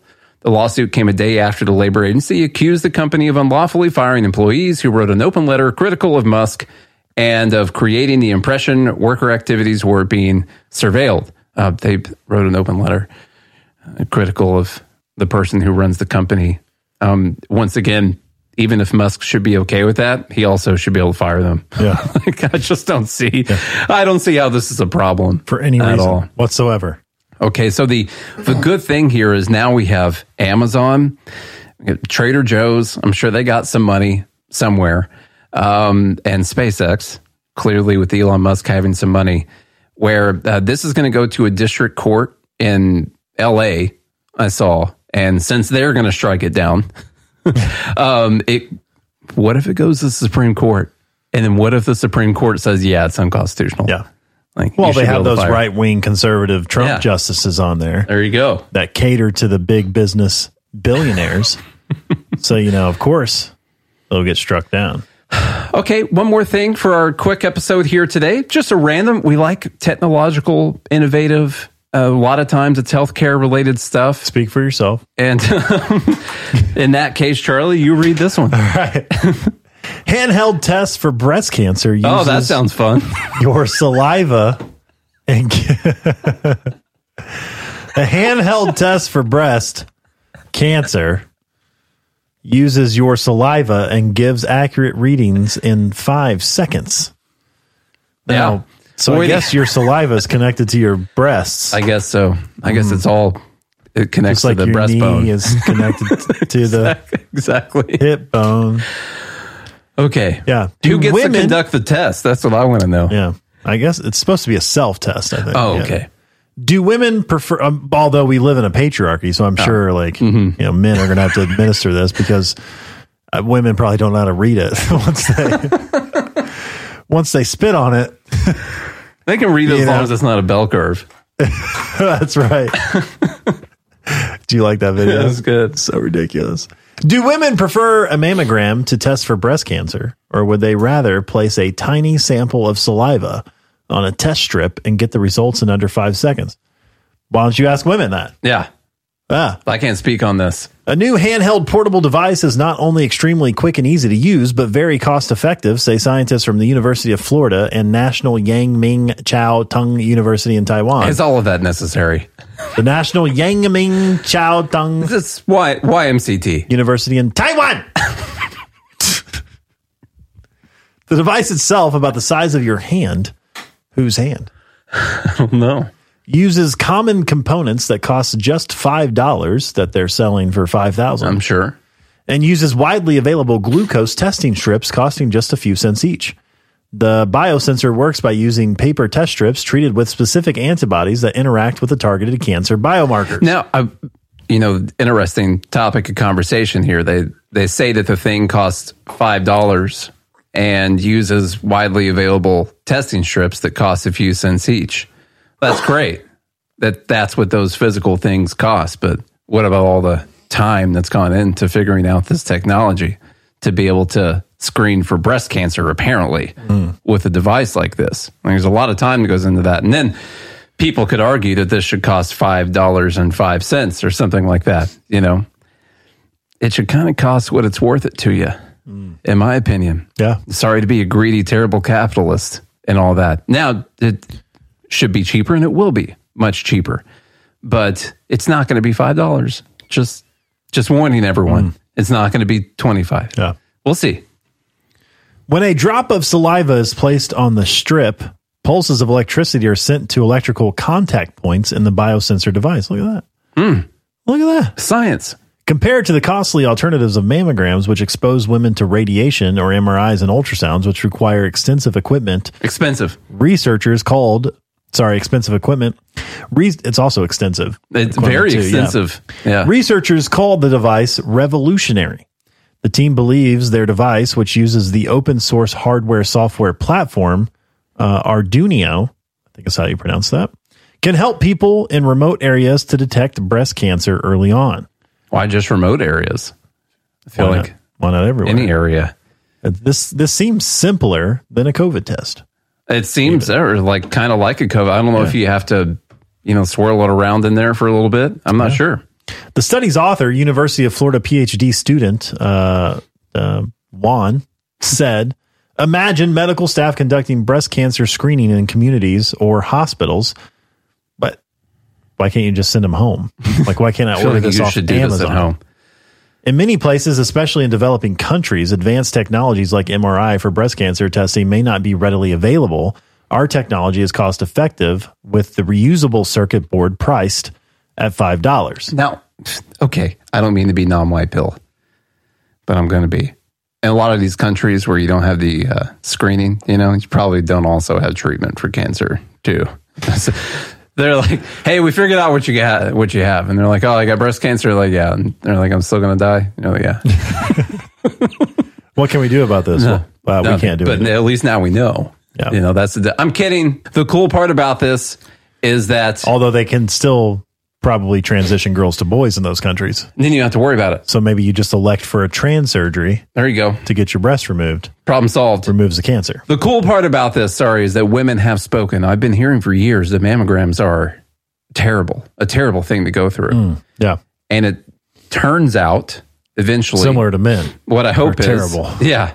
What I hope what I hope is happening is that we're going to find a faster, uh, more cost effective and more pleasant way to screen for this kind of thing. And you'll catch more cancers. You won't like catch not like a communicable communicable cancer or anything. Yeah. You'll catch them early Yeah. uh, and less people will die from these cancers. That's my hope right here. Is that is that what you think is going to happen? You're hoping less women die. Yeah. Yeah. Yeah, that's my hope. Yeah, me too. And I'm also hoping that people can save a ton of money. Yeah. You know? It's weird like the people On their car insurance. Yeah, by switching to the test strips for mammograms. Exactly. The market will provide, Charlie. That's what I'm trying to tell you. Now let's shift into dumb bleep of the week. We got some dumb ones. I mean, it's going to be tough to top last week's acorn assault video. We don't have anything like that, of course. So if you're ready for something as dumb as two cops just completely unloading into their own police cruiser, uh, you, you came to the wrong spot. I don't have one of those for you this week. I'm sorry. Did you did did you see the two lady cops unload? I saw that one. Yeah, like I forgot about four that. magazines into a Someone's apartment. own home. Yeah, someone's. Gosh, Identify the target. Identify the target before you try to kill someone. also the way they were shooting is like they had no training. yeah. you see, like they were like, uh, uh, uh. Oh yeah, we could have had that one this week, but I guess we don't. Uh, let's get into some of these dumbs here. Uh, I've got this is a weird one for us, Charlie. I don't know if you're ready. We don't normally do this because we don't normally have to. LP National is the first dumb bleep of the week. uh oh. Now, I um, happen to agree with the Mises Caucus takeover. I'm not an anti Mises guy. I know the guy who runs the Twitter. He's a great dude. He's been on the show before. So you still have to be fair, though, when you see something really dumb. Okay. Because we have this whole split now between Russia and Ukraine, America, all that. And if you're not with me, you're against me. And everything about Russia must be bad. Or sometimes everything about Russia must be good if you're taking the anti American or Ukrainian stance. And sometimes the truth is actually between all of those things, and or many things can be true or false at the same time. And so here's the tweet. They have Alexei Navalny and they have Julian Assange. And it's one of these memes where uh, it's got uh, who I believe is Paris Hilton. I'm pretty sure on the on the top and the bottom, which Never are, heard of her. both her favorites. And so Alexei Navalny, it says jailed for illegal illegal activities, and it's got Paris Hilton, the West, crying. Uh, and then jailed for exposing U.S. war crimes. Julian Assange. Uh, Julian Assange. It's got the West or, or Paris Hilton being like, eh, yeah, No okay, big- no big okay, deal. no big deal, that kind of thing. Now, this is if you remove the jailed for illegal activities thing, I would actually be like firmly behind the idea of this tweet because I do think the reaction to Navalny was hypocritical. You know, America has plenty of people in prison. Ukraine has put Americans in prison. One of them died just a couple months ago. Plenty of countries around the world put people in prison. We are currently, right now, trying to put Julian Assange in prison for 175 years for exposing crimes committed by our government. And so you could say that the reaction is hypocritical by people and everyone's freaking out over the Navalny thing and not the same people are freaking out over the Julian Assange thing, right? Like that all seems fair. I don't like the idea of the Libertarian Party putting jailed for illegal activities over Navalny's face and then saying jailed for exposing US war crimes over Julian Assange's face. Jailed for illegal activities is a very non libertarian thing to say, considering the fact that if Snowden came here, he would be jailed for illeg- illegal activities. We have a lot of people in jail for illegal activities here in the United States for things that should not be illegal. Exactly. You could put Trump's face right there if he ends up going to jail, and you could say, jailed for illegal activities. What are you all worked up about? He broke the law. Yeah. That's a very non libertarian stance to take on something because the a lot of times illegal activity should not be illegal. And also, I think it's pretty safe to say that Navalny was a political prisoner and that I would just venture to guess that a bunch of the stuff that he was in jail for was made up so he could be put in jail. They also could have fixed this with uh, by putting jailed for illegal activities on both. Yeah. They like could. if they would have, because I understand what they're trying to do. I Mhm. get it. But either take off jailed for activities for Navalny or put jailed for illegal activities on both, Mhm. and then it It would be the same. Yes. then that the that analogy shows the works. hypocrisy. There's Exactly. the analogy. Yes. Yes. Very true. Yes. Uh, so yeah, LP National Twitter account. It's That's been a, their first time. It's been a while, maybe since Oh, the old regime was was controlling Yeah. things. Mhm. Uh, we had Since some of Navalny stuff. was running it. yeah. um, there is a there is a community note on this uh, saying that Navalny's criminal cases and imprisonment are deemed to be politically mo- motivated. Um, these are more. I, I just think it's safe for us to assume that it was very politically motivated. I would not give Putin the benefit of the doubt that they just truly found crimes that this guy committed and was going to we're going to keep him in prison for the rest of his life. It's okay to say that Putin is an authoritarian dictator.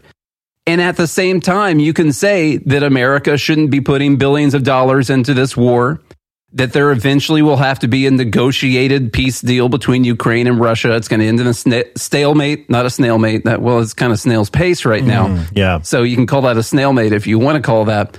Uh, it's okay to say all of those things. That doesn't mean that you have to like have this weird defense of Putin and Russia all the time.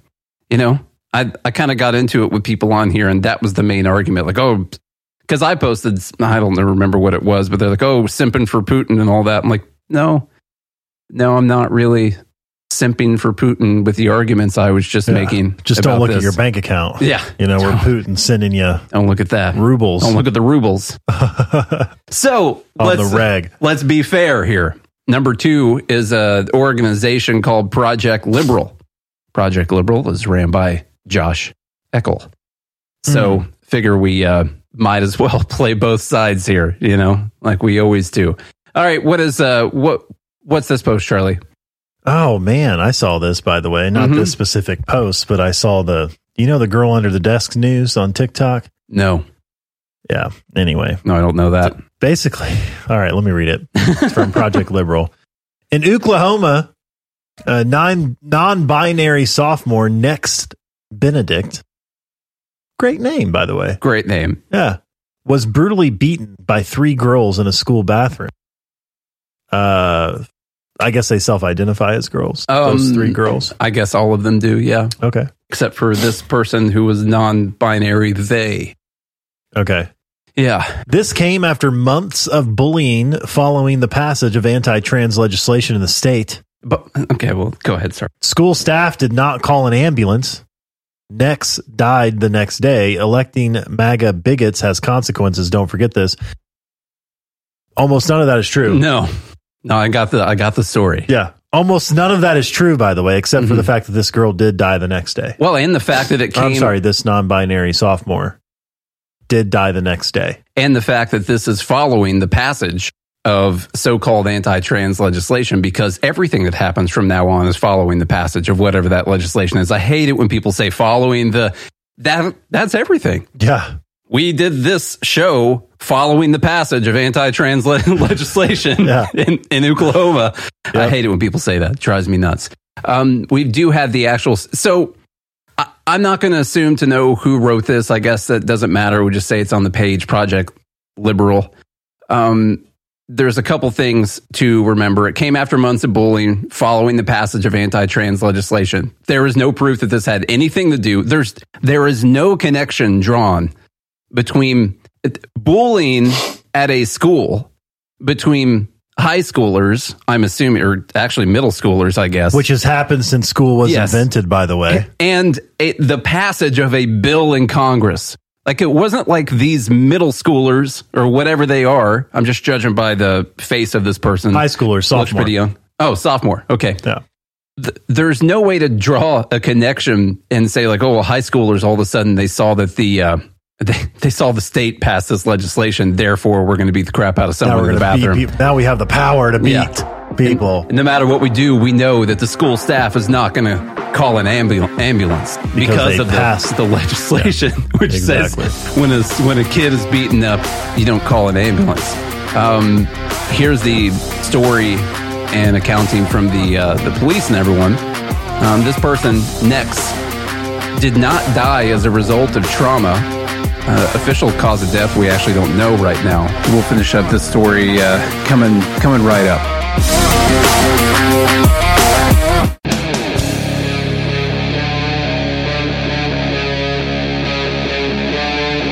Free Talk Live. What's up? This is Liberty at Night with Nate and Charlie on the Free Talk Live network coming at you from Nashville, Tennessee. We have already started Dumb Bleep of the Week. We're going to get right back into the uh, story here in just a sec. Remember, you can follow our podcast, Good Morning Liberty. At night, we're called Liberty at Night. Our daily show is called Good Morning Liberty. You can find that on your favorite podcast app by going to bernielies.com or join, joingml.com. So it's important to note that this person uh, went and got a health assessment by the nurse at the school. Uh, by the way, they all walked themselves there. Yeah, they walked to the nurse's office. That was one thing that was reported that uh, they Nex had to be carried. Nope, No, nope. They or he Is it a he? That I mean, I I don't know. Is it a he that transitioned as non-binary? I think it's and a- was in the girls' bathroom. No, I think it's a girl that decided to be the decided was was none of Go them. back I'm not to that sure. last picture. I'm not sure. I, I need to get this right. Hang on a second. Oh yeah, yeah. Okay, that's pretty feminine, I guess. I- you don't know. You don't. You don't know. I mean, I was just kind of curious if it was a dude in a girl's bathroom. Yeah, if You that know. could cause a fight, I would say he deserves it. Yeah, but in this case, I don't think that was uh, what actually happened. Um, it was determined that ambulance services were not required. The school nurse recommended that Nex visit a medical facility for further examination, which, Which, by the way, their grandmother took them to the hospital. Yeah. They were assessed and released yes, that day, yes, and then and then died the next day. and then the next day. We don't really know why. I mean, I guess you could guess uh, it was some kind of suicide or something like that. I don't really know uh, what the reasoning is. It'd be kind of weird for a sophomore that just dropped dead randomly uh, after some kind of incident like this. There could have been some kind of small brain bleed that they couldn't detect Sure. that led to a bigger one. It's possible that this came from trauma. But given the actual information I that we have, that. The idea that you're going to just assume that this was bullying because of the passage of anti trans legislation and the school staff did not call an ambulance while you're inferring that an ambulance must have been necessary, even though everyone went to the nurse and everyone was deemed to be fine by the school nurse. You're just doing all of this, like someone said in the group here, just so you can hate on Republicans it's the- or MAGA the last, people. It's the, the Yeah. second to last sentence there. Electing MAGA bigots has consequences. As if those people wouldn't have been elected, this would have been prevented Yes. somehow. Somehow this wouldn't have happened. Right. Because no one's ever been bullied. Well, they would have made bullying- MAGA. They would have made it against the rules at the school. Oh, you yeah. see, this school dropped all the rules. You can bully uh, trans or non-binary Yeah, kids, you know, because of the uh, MAGA bigots. And the problem is, you know, Project Liberal, and I'm just making the possibly incorrect assumption that maybe Josh, uh, our friend we talked to, I think he's a good dude. Stuff like this, this makes me uh, not take anything that you say seriously because you're reaching so hard and you're showing your biases so hard when you post out stuff like this. And you're gunning for clicks, retweets, all that stuff on Twitter. And you're doing the same thing that all of the other polarized people on Twitter do, which is just making stuff up about someone that you hate and assuming that it's going to get really good play. And it does not contribute But hey, anything positive or beneficial. I would say if your goal is to make money, if that's the goal, this might be the right. Yeah. This might be the right line There to you go. take. That's the right. Yeah, it's the right thing to do. That's apparently. what's going to get you the most clicks, the most controversy. It's going to generate more con more viewers of your content, which ultimately leads to more dollars. Here's The one that problem with Nate and I making money is we're too principled. we are. I re- like everything that go, that does really well on Twitter is so oversimplified And it's- polarized. It's, polarized. It's A or B. You know, that's all it is. Everything's binary. Uh, and except for this one that was non-binary, um, but everything is binary, and just no situations are that simple. Other than taxation being theft or you owning yourself or something like that. Like those things are simple. We need some common sense nuance. Mm-hmm. You know, Common sense nuancity. yeah. And that's what it is. Okay, this one might be controversial for even people in the group because I saw people disagreeing on why this was dumb in the first place. It was posted by the group. And it could be something that uh, I'm going to try to not get this wrong. Going to try really hard. But Trump uh, said during his town hall uh, that Russia defeated Hitler. Here's him saying that right now. You're really up against a war machine in Russia. Russia, what they do? They defeated Hitler, they defeated Napoleon. You know, they're a war machine. You're really Okay, so there's the clip. This does have a community note on it right now.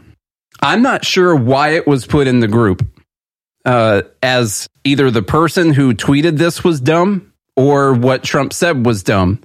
It turns out, according to all available information, this is actually what I've been reading about today before we did the episode. But and uh, it, it turns out that what Trump said was like mostly true.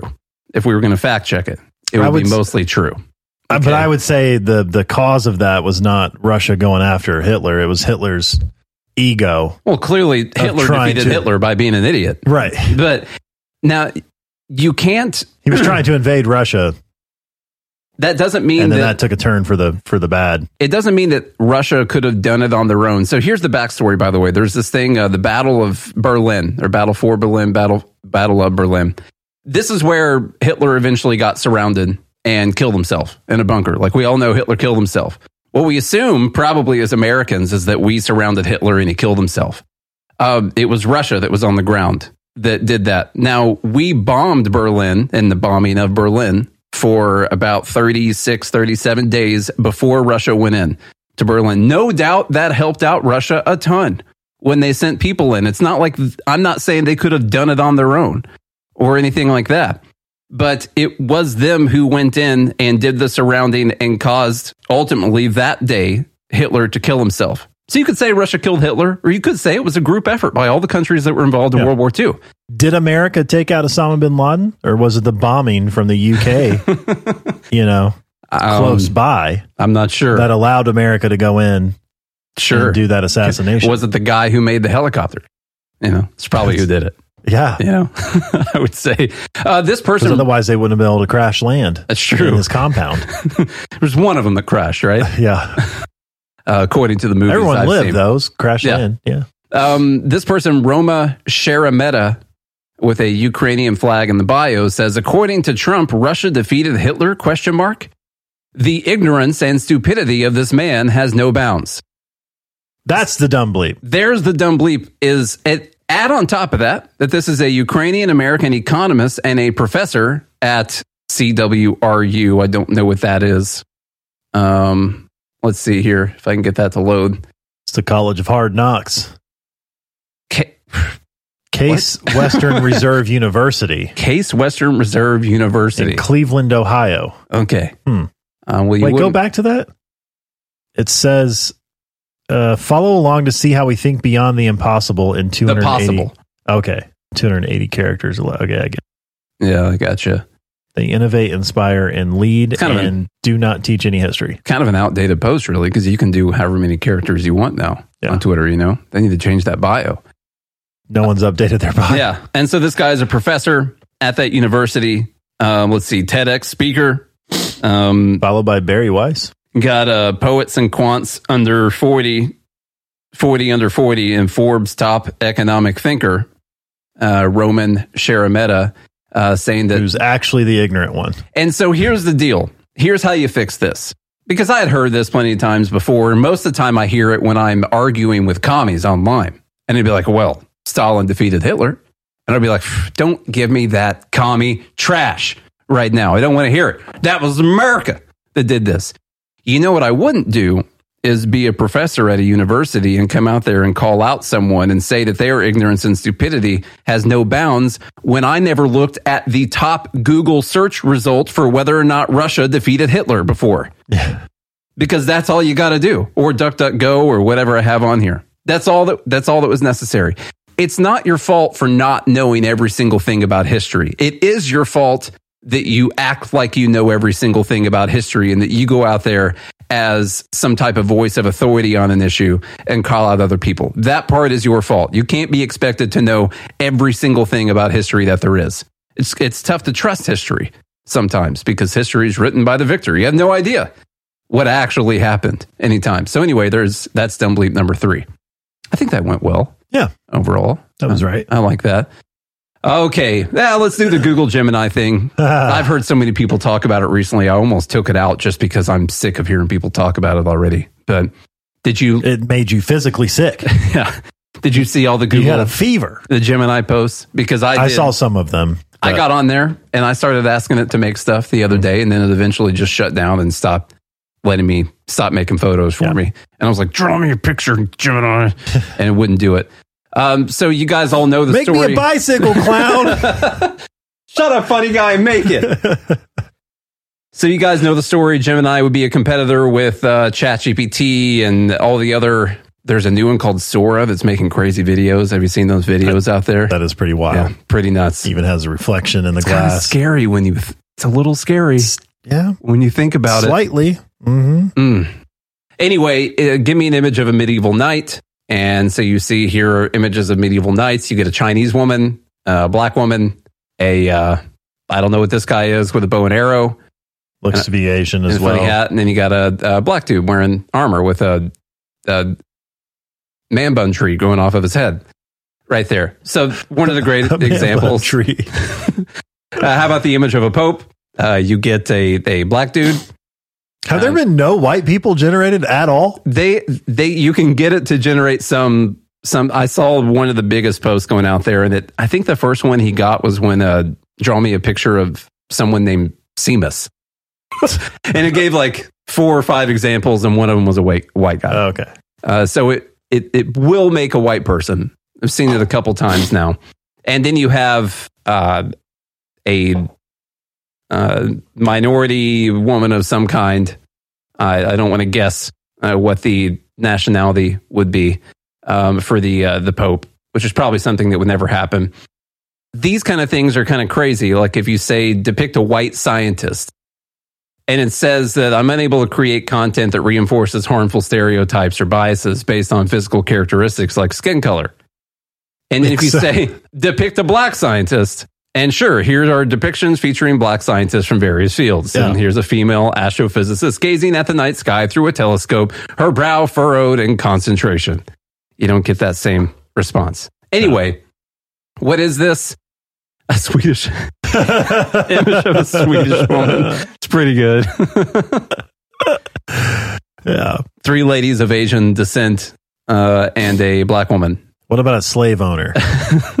Have you The- tried that? I'm not sure if people tried that one yet. They might have said that uh, that wasn't possible or something. Okay. I don't have that. I just wanted to say that Definitely this, be a white person. this is DEI coded into an AI photo generator. That's all it is. We all know about DEI. And when you actually code it, it's taken to its logical conclusion. And so the idea would be that anything generated has to be diverse. Everything, everything has to have diverse and inclusivity in everything, even if you're asking for depictions of true things, of historical things. It is coded into its language that it has to give diverse and inclusive photos afterwards. It's just DEI taken to its logical conclusion in AI form. And I'm I'm glad that this went so viral. Google, I believe, the news stories are that they have shut it down. They have apologized and that they're going to be fixing it. so I saw even Elon Musk posted that he talked to a high up at Google last night, and they said that they were uh, going to be fixing the problem. They're probably So- embarrassed. I'm sure they are. God. it's pretty ridiculous. That's dumb bleep number four. You got anything else on that? I- good? no. I mean, look, we've talked a lot of times on the show that people on the extremes they're going to take themselves out. Yeah. You know, and and most people, you know, because sometimes I'm optimistic, and I still think that most people have common sense, and they're going to look at something like this and be like, "Yeah, that's stupid." Mhm. You know, it's just dumb. Obviously, I'm not going to use a service that is like that. Yeah. And so, obviously, Google's in the business of making money, Mm-hmm. so they're going to have to change with the with the response of the market. It's just so which weird. is what's gonna which is what's gonna happen. It's so weird how you would actually essentially shut out a race of people. Like it's it is very racist. If you imagine that this were the case with any other race, that it just refused to make a picture of any of any other certain race that there was. Well, that would clearly be racist. And you know what I think actually changed the tide for Google on this one was that when you asked it to depict Nazi shol- soldiers in 1943, it depicted like a black woman Nazi soldier. Oh man. and I think that's what actually tipped it. And they're like, okay, we can't have black Nazis. Oops. we can't be doing this. Clearly, it needs to make white people for some purposes. and that'll be the first one. Here's uh, Rachel Levine, uh, HHS uh, secretary or something. And here's the very important stuff. Very important stuff right now. Hello, I'm Admiral Rachel Levine. This Black History Month, I'm pleased to partner with OMH in advancing better health through better understanding for black communities. Climate change is having a disproportionate effect on the physical and mental health of black communities. Black Americans are more likely than white Americans to live in areas and housing that increase their susceptibility to climate related health issues. And 65% of black Americans report feeling anxious about climate change's impact. Through The measure of how many people feel anxious about something means nothing, by the way. Like when you have an entire propaganda machine that is built to make people feel anxious about something, and then you go out and you report, well, since people feel anxious about this, we have to do something about it. Yeah. Like that's you. You spent though- all of your time making people anxious about this. exactly. You know? Yeah. And then you use that as proof that you must do something afterwards. Right. That's not it. That's not. I just. If I tell you you're going to die every day for like years, and then you're anxious about dying, now I I got to solve that problem. You got to solve it. Mm-hmm. Got to solve the problem of your anxiousness, man. And I'm sure, I mean, I can't speak for the community, but I'm sure that there is no one other uh, that the, the black community wants to hear from and have taken care of them than a man pretending to be a woman that's an admiral uh, for the Department of Health and Human Services. Well, well, that's, they- that's also white. well, this guy understands oppression. Yeah. You know, just like the black community does. Just like it. Yeah. Worse, even, I think, on the totem pole. Probably sure. worse. Yeah. Yeah. Through our Office of Climate Change and Health Equity and the Office of Environmental Justice, we're working with providers and community leaders to identify innovative approaches that empower communities to address the health consequences linked to climate change. That could have been done over email. That was the most BS corporate jargon email trash I've heard. Linked to climate change. Yeah. How do we know? It's linked. temperature, you know, goes up. And s- and once you prove that the temperature went up because of climate change, well, you look at adverse effects from the temperature going up or even if there's like a bad weather event. Well, it's probably because of climate change. Yeah. It was this much better. And so like anything that affects people is a link to climate change. That's right. And so therefore you must fix it because people are anxious about it. Visit hhs.gov for more information and tune in next Thursday to hear from another HHS leader on how you can contribute to advancing better health for black communities. Oh, riveting. I can't. I missed this Tuesday, this Thursday's thing. It must have been out uh, yesterday sometime. I should have tuned in. I'll have to go looking for that. Yeah. I don't. This kind of coddling, like we have to get together and try to advance better health for Black communities. It's this constant thing that Black people can't take care of themselves. Therefore, they need a white man dressed as a woman that goes by Rachel giving a speech that was written by Google Gemini and up here that's going to help them, you know, finally advance in their communities. As if we haven't had enough government aren't involvement. smart enough to take care of their own No, health. no, they can't. They Yeah. can't do it. Too oppressed. Too oppressed. Okay. Oh man. Yeah, I think if I was in the Navy and that was my admiral, yeah, I'd be like, no. It gets worse from here, Charlie. Trans women's milk is as good as breast milk, says the NHS. Trust the science. you gotta trust. I wanted to say a disclaimer here. I'm not a scientist. I haven't done the test on the milk. Okay. I've never tried the milk myself. Okay. Um, for all for all I know, you test the two of them and they're identical. You mix them up, you don't write down which one came from a woman and which one came from a man, and you just can't tell.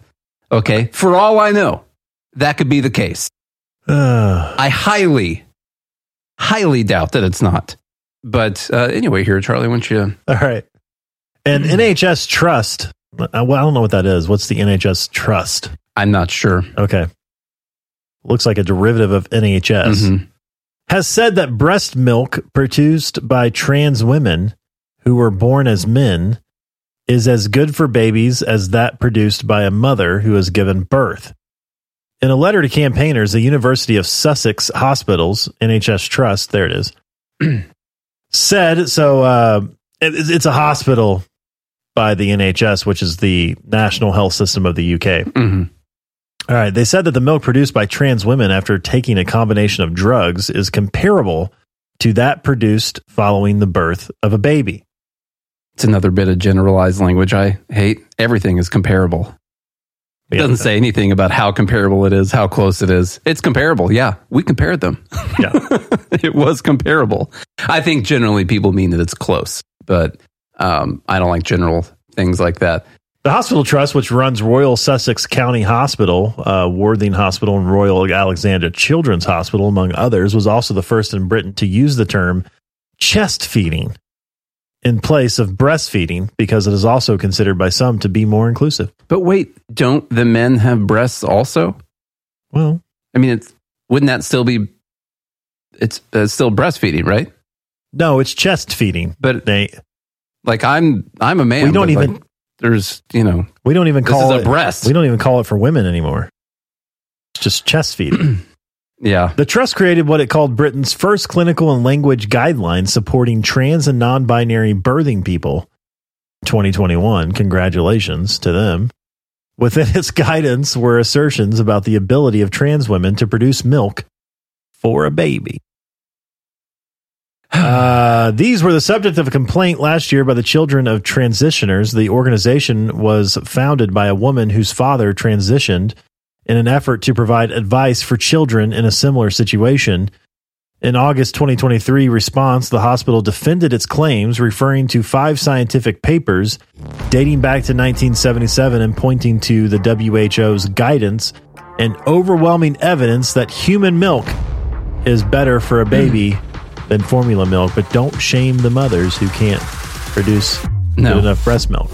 No, I, this is one thing I was gonna say. Like, it, I guess there's a chance it could be better than formula milk. I mean, we do have formula milk. That's what I was raised on was formula. You know, that's what's wrong. And uh, That's yeah, why you have a tinfoil hat. That's the problem. Yeah, I got a tinfoil hat and a lisp. You know, it comes from formula milk. All right, we're gonna finish up uh, dumb bleep of the week. This story and a and a few more really good ones coming right up on Liberty at Night.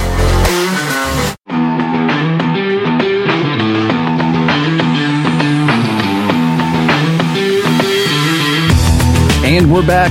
It's Liberty at Night with Nate and Charlie on the Free Talk Live Network coming at you from Nashville, Tennessee. We are almost done with Dumb Bleep of the Week. That's the show that we do every week where the live group, the Fed Haters Club, joingml.com.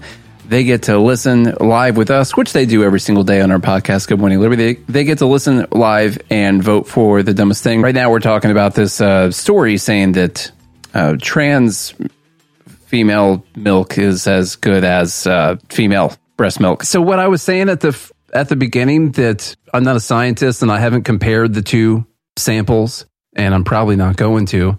Um, they could be comparable. I guess they're coming from a human a human breast. They're made by a human being, something like that. What's dumb to me is the fact that this article exists in the first place, and then we're talking about men taking a bunch of medications to make themselves produce milk. Yeah. So they can feel better about themselves. About their chest feeding. I mean, I just, you know, I, I didn't imagine that we we're, would get here. We're just you know? about going to take everything away from women. nothing special about a woman whatsoever. No. Nothing. Eventually, we will literally take everything from them Mhm. their sports titles, their ability to breastfeed and be the, the primary caregiver of children, Yeah. Yeah. their ability to have children. Pretty soon, they'll accomplish the goal of not needing women at all. There we go. I guess I can get behind that. And I don't understand.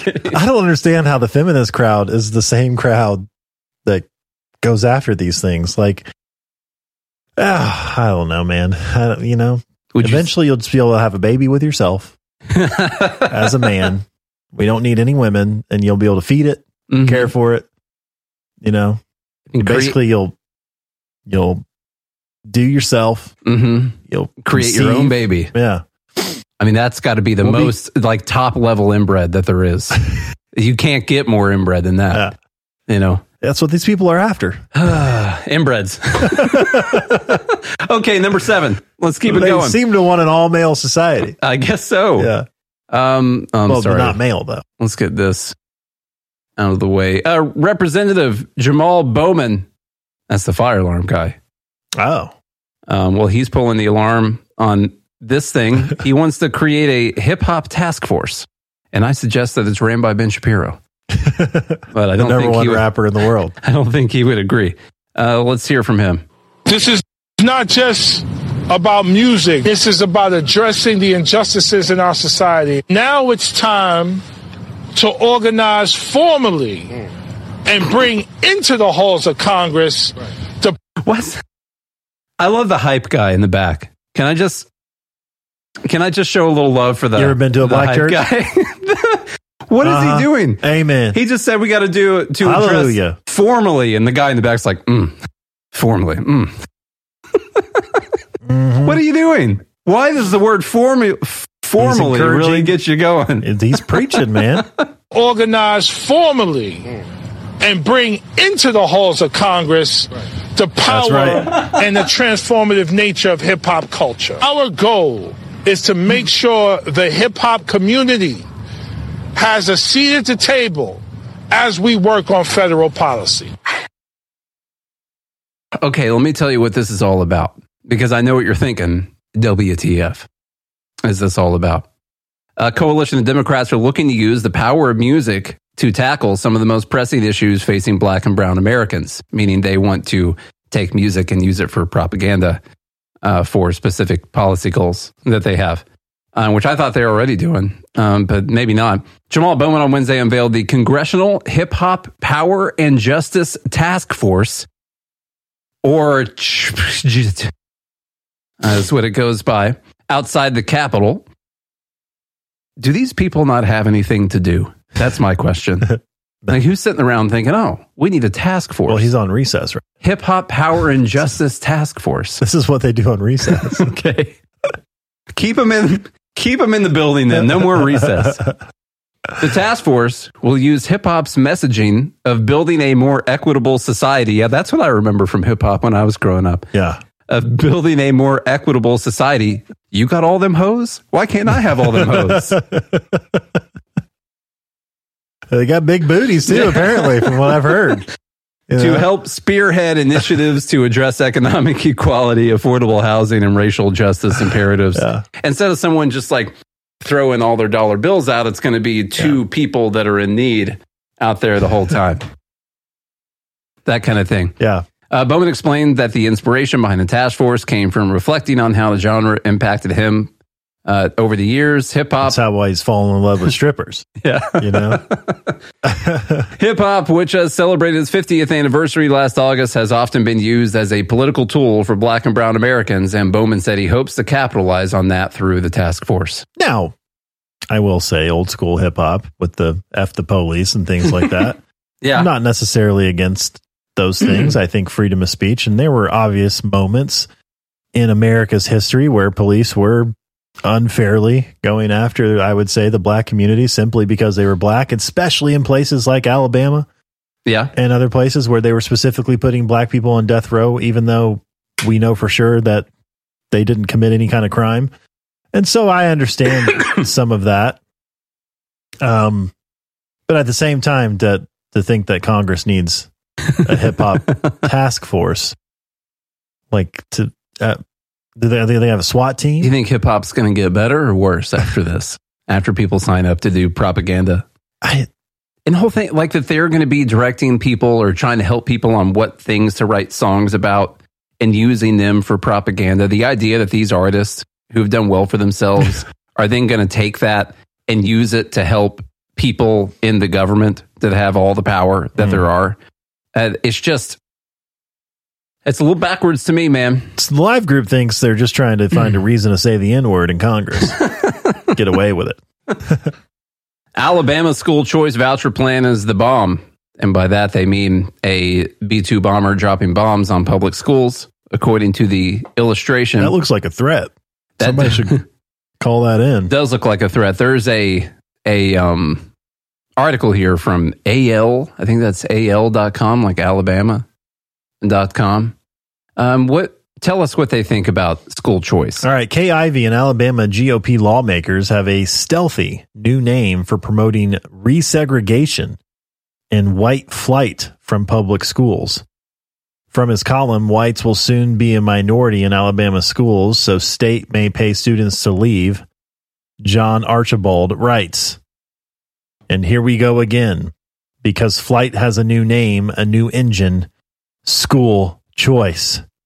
Governor Kay Ivey and assorted lawmakers unveiled a bill that will designate $100 million in state money to pull from to pull from public schools and hand it in increments of up to $7,000 in tax credits per student to those who would like to fly. That seems pretty cool. Yeah. want to fly. Sure. Yeah. What's wrong with people being able to fly? I like flying. So, of course, they mean all the white people are going to leave the schools. Now, I don't like how they say they're going to do $100 million in state money.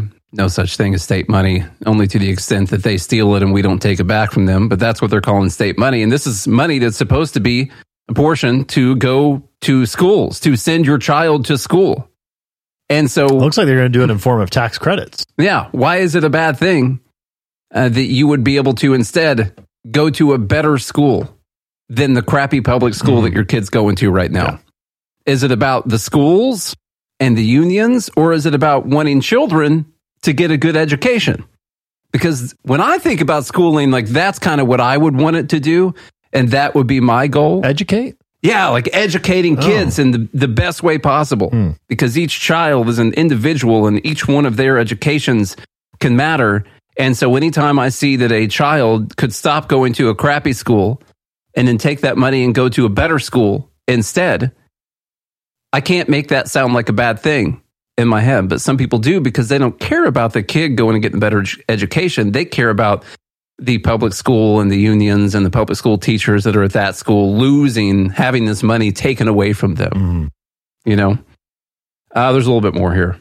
Uh, fly, and what he means by fly, they're going to go to religious schools, to private schools, to schools that might seem better than those left behind, but have no way to prove it, except for like better test scores, Test scores. to higher attendance Yeah. rate, less violence. People having better lives afterwards and people choosing to go there instead of the other one. Mm-hmm. Stuff like The that. The fact that people just choose it. Yeah. Yeah. Alabama leaders want to take your money and hand it, separation of church and state be damned, to church schools and other institutions that don't have to follow state standards, that don't have to take the same standardized tests, that are also impossible to compare to public schools. Um, Yeah. you know, when you do do the tests, you see that the public schools uh, suck really bad. That's the important thing to me. Like those public schools sucks really, really bad. And the other school, clearly, you could have a better outcome. If it wasn't a better outcome, then people wouldn't be choosing to pay to send their school, their kids to that school instead of to the public school, which they could get in quotes for free with their money that they already have paid in in taxes, which is not free. I get it. I know the thing.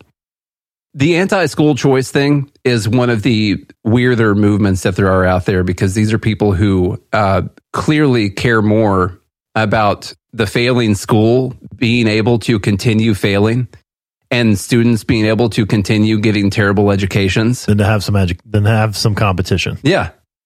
And what what Like, would okay, happen if your to school's public? really better? Then what? Why are you? What are you so afraid of? Make your school better. Yeah. Do that. Maybe you decide that you don't need 18 administrators in that hallway right there, and you could spend some other money on other things like uh, better Hmm. books or whatever it is that could do better for the kids. And you see a lot of people in education getting mad about this. It's like it's because they're being fed propaganda from the unions. Mm-hmm. It's it's obvious to tell. That's actually what it. I, I see a lot of people mad at Bill Lee. You know, Mhm. they think he's the greatest governor in Tennessee history, except for his school choice. Yeah. He just hates these kids, man. you know what we need is more money into public education because we It's, it's a lack of money. That's paying one hundred and eighty-seven thousand dollars per student isn't enough, man. We need to be spending a million dollars a student.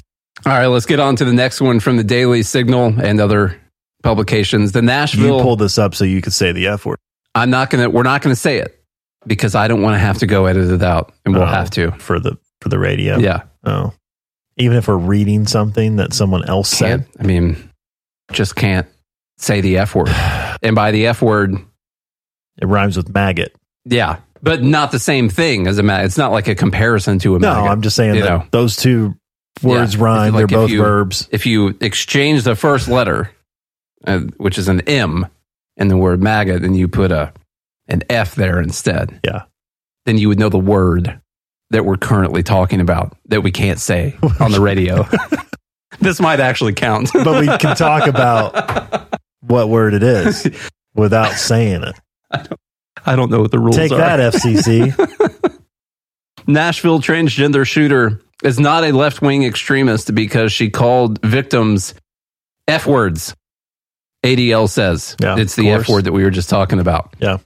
Uh, so because she used the F word towards the kids, um, she's not a left wing extremist. Wouldn't it be they? I don't know. Which, I get so confused. I don't know which days. one this person was. You know, Um, I don't remember. I think uh, female, biological. Like when you look down there, there's there's no you know other words that we can't say too. So uh, the Anti Defamation League claimed that right wing extremists committed all the extremist related murders in 2023. of course. As long as you have a very narrow definition of what extremism is. Yeah. Uh, discounting the apparent extremism of Audrey Hale, the transgender shooter who killed three adults and three students in March at the Covenant School in Nashville, Tennessee. Uh, let's see. Steven Crowder released three pages of the shooter's manifesto, uh, which police confirmed were legitimate. Hale, a white female, reportedly identified as male and went by the name Aiden. Her manifesto expresses hatred for white people, whom she refers to as crackers. You know, we can say that one because it's 2024 and it's fine. Yeah, that's fine. Hale, a white female, report. Oh, I just read that right there. Uh, kill those kids. Quote, those crackers going to private fancy schools with those fancy khakis and sports backpacks with their daddy's Mustangs and convertibles. I, that is the most right wing extremist conservative sentence I've ever. You wouldn't hear that from Mm-hmm. Well- a left wing propagandist. to clarify, they did not say that she was a right wing extremist. They said that she was not an extremist. This was not an extremist killing. Oh, okay. This was just someone who was mad at a previous school that she had gone to. Okay.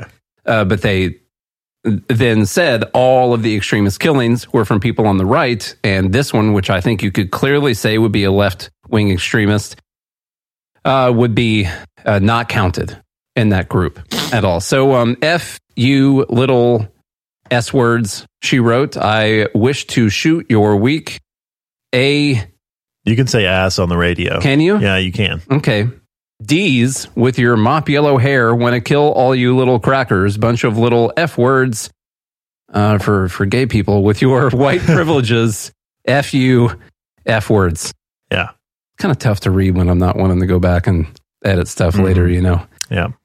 Uh, so, anyhow, this is not left wing extremism because because she said the F word. Yeah. And you would not, as a person on the left, call people the But F word. So therefore, was- you can't be left wing extreme. Well, except she's trans, so she's allowed to use that word, right? yeah. Just like people in the black community are allowed to use the N word. She's Uh-huh. in the trans community. She should be allowed to use that F word, right? Yeah. Isn't that how that works? I Just like we're in the white community, we can use crackers, yeah, we can say that. you know, with impunity. Just any amount of Because- times we want to say cracker. Right. Yeah. Put that on a cracker, dude. Uh, the ADL told the Daily Signal that Hale's case does not show clear evidence of extremism. The case of Hale. Everyone else, everything else did, though, yeah. was clear evidence of extremism. Uh, the case of Hale does not appear in the report, as we did not find clear evidence of extremism. Hale left some writings not released by the police that they described as lacking any specific political or social issues.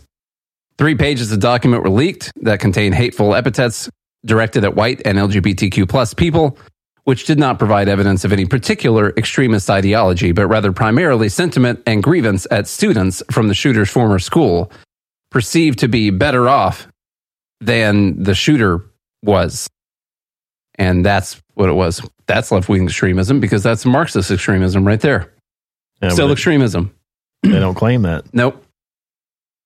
Okay, an easy one for number 10. Let's get to that so we can get out of here. Uh, it's going to be the NYPD dance team. So we do have a nice video. I know what you're thinking, folks, if you're in New York. Why The won't police department has a dance team? they do now? And let me tell you what, man, they have been practicing their little hearts out. Okay. And it has failed miserably. Are they Um, are these people cops? Yes, Like- they, but they practice weekly uh, to be on the dance team, Okay. and they get paid. They get paid for being on the dance team too. Oh, they're like an extra. It's Okay. like a new thing. Now I don't see any guys in this group, which I think is sexist. Are you Uh, sure that that one in the back's not a? Um, no, I don't think there's any. Well, sorry, I don't want to be offensive here, but this dance team is terrible. Okay, here, Yeah. here you go.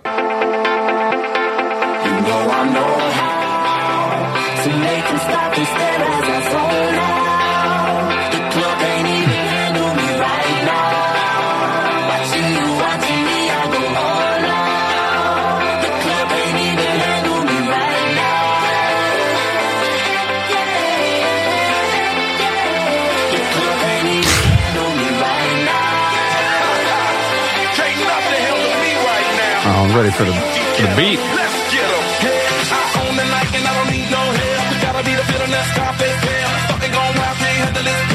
For the club, arrogant like yeah. Top like money, so the girls just mail. One too many, y'all know me like 12. Look like cash, and they all just there. You can tell who the real dancer is. There's one, It's so ridiculous. Zone out so much attention. Scream out, and it looks like she used to probably be on a former team. I bet that would be my guess. Okay, Uh, why'd you stop it? I didn't. That was the end of it. No, I want only more. one. It's only, it's only one minute. Oh, I want more. This is probably saving lives in New York. is. It is. They say it's boosting morale, but I don't. I just. The, the, what we do know for sure is that the club can't handle them right no, now. no, you don't want that. No, you're not going to see them up in club, the club. can't even handle them right now. Yeah. Yeah. Um, okay, so if you haven't seen the video, there's a couple problems. Number one, this is a stupid idea for a police force with dwindling people on the police force who's having a tough time with crime. Um, you know, like enforcing the laws that they have, keeping people safe. And um, Well, they enforce you know, laws against those damn investors, though. They do. They do. This is probably a, a a Trump dance right here. They're just happy about that. You know, whatever it is. Um, so that's number one. That's the problem. Number two is that they're not good. And me, There's one that's decent. That's what I think she probably Oh, came yeah. from some kind of team who probably leads the group. I bet. is it the one in the middle? yes. Okay, Yeah. that's what I thought. I and you can tell that by the facial expressions. Okay. Because she's not having to think about everything else. Well, that and then they, if you notice, like dancers and cheerleaders, they over exaggerate their facial expressions, but they're taught to do. I that. never paid that much attention myself They're taught to do that. to their faces. So Okay, let's get the I- all I do in. is watch their face. What do you Yeah, think? that's that's why you see the facial expressions. Right. I just look away. Yeah. uh, the entire time. Let's get the votes in. Number one was the LP Twitter post. Number two was Project Liberal anti trans thing. Number three was Trump on Hitler and Russia, mainly the guy's response to that. Number four was the racist Gemini Google. Number five was the Rachel Levine video. Number six was the men's breast milk is just as good as a ladies' uh, breast milk. So can't believe I got to say that one. Number seven, uh, Bowman's Hip Hop Task Force.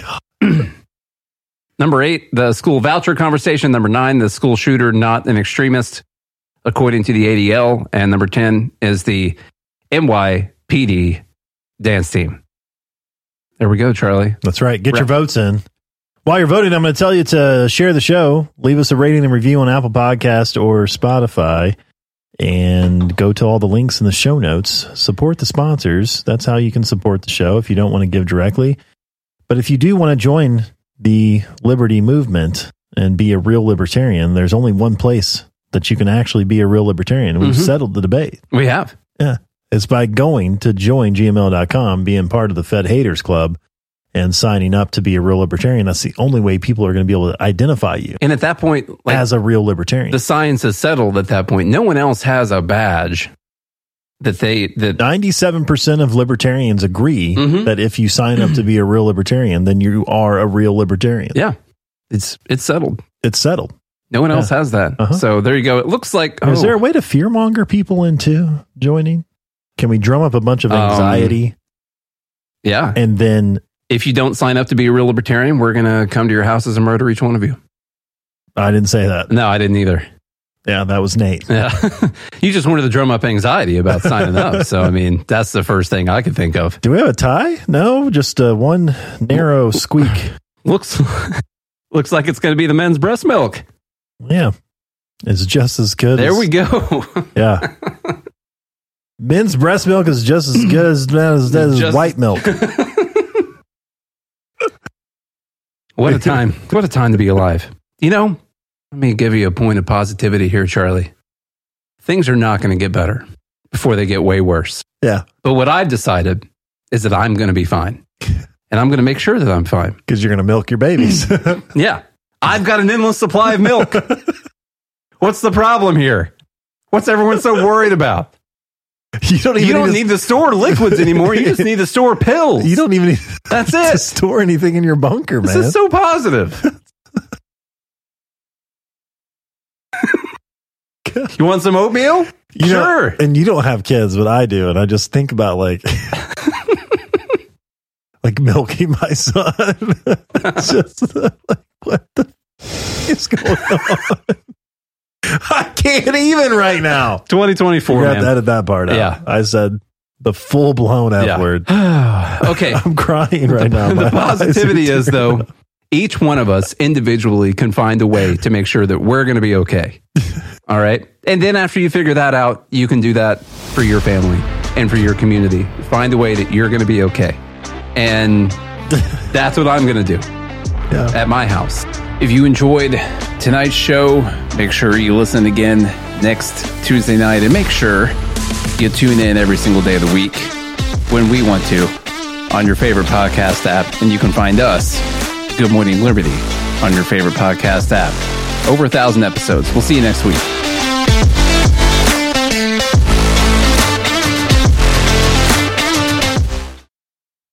You want to move to the free state and you're looking for some real estate, well, I know a guy who's really great. It's the realtor Mark Warden. Now you can learn more about the awesome things happening here in New Hampshire in our march toward liberty in our lifetime. Our friends at Porcupine Real Estate are hosting a series of webinars to educate you on the expanded freedoms enjoyed by New Hampshire citizens. Reserve your seat today at move.freetalklive.com. Topics include gun freedom, medical freedom, and political freedom victories. They also have a couple on best practices for moving to the free state and finding housing. These webinars are super helpful and free to attend once you've registered at move.freetalklive.com. Visit their YouTube channel, Porcupine Real Estate, for videos from past presentations and sign up for upcoming webinars for free at move.freetalklive.com. PorcupineRealestate.com.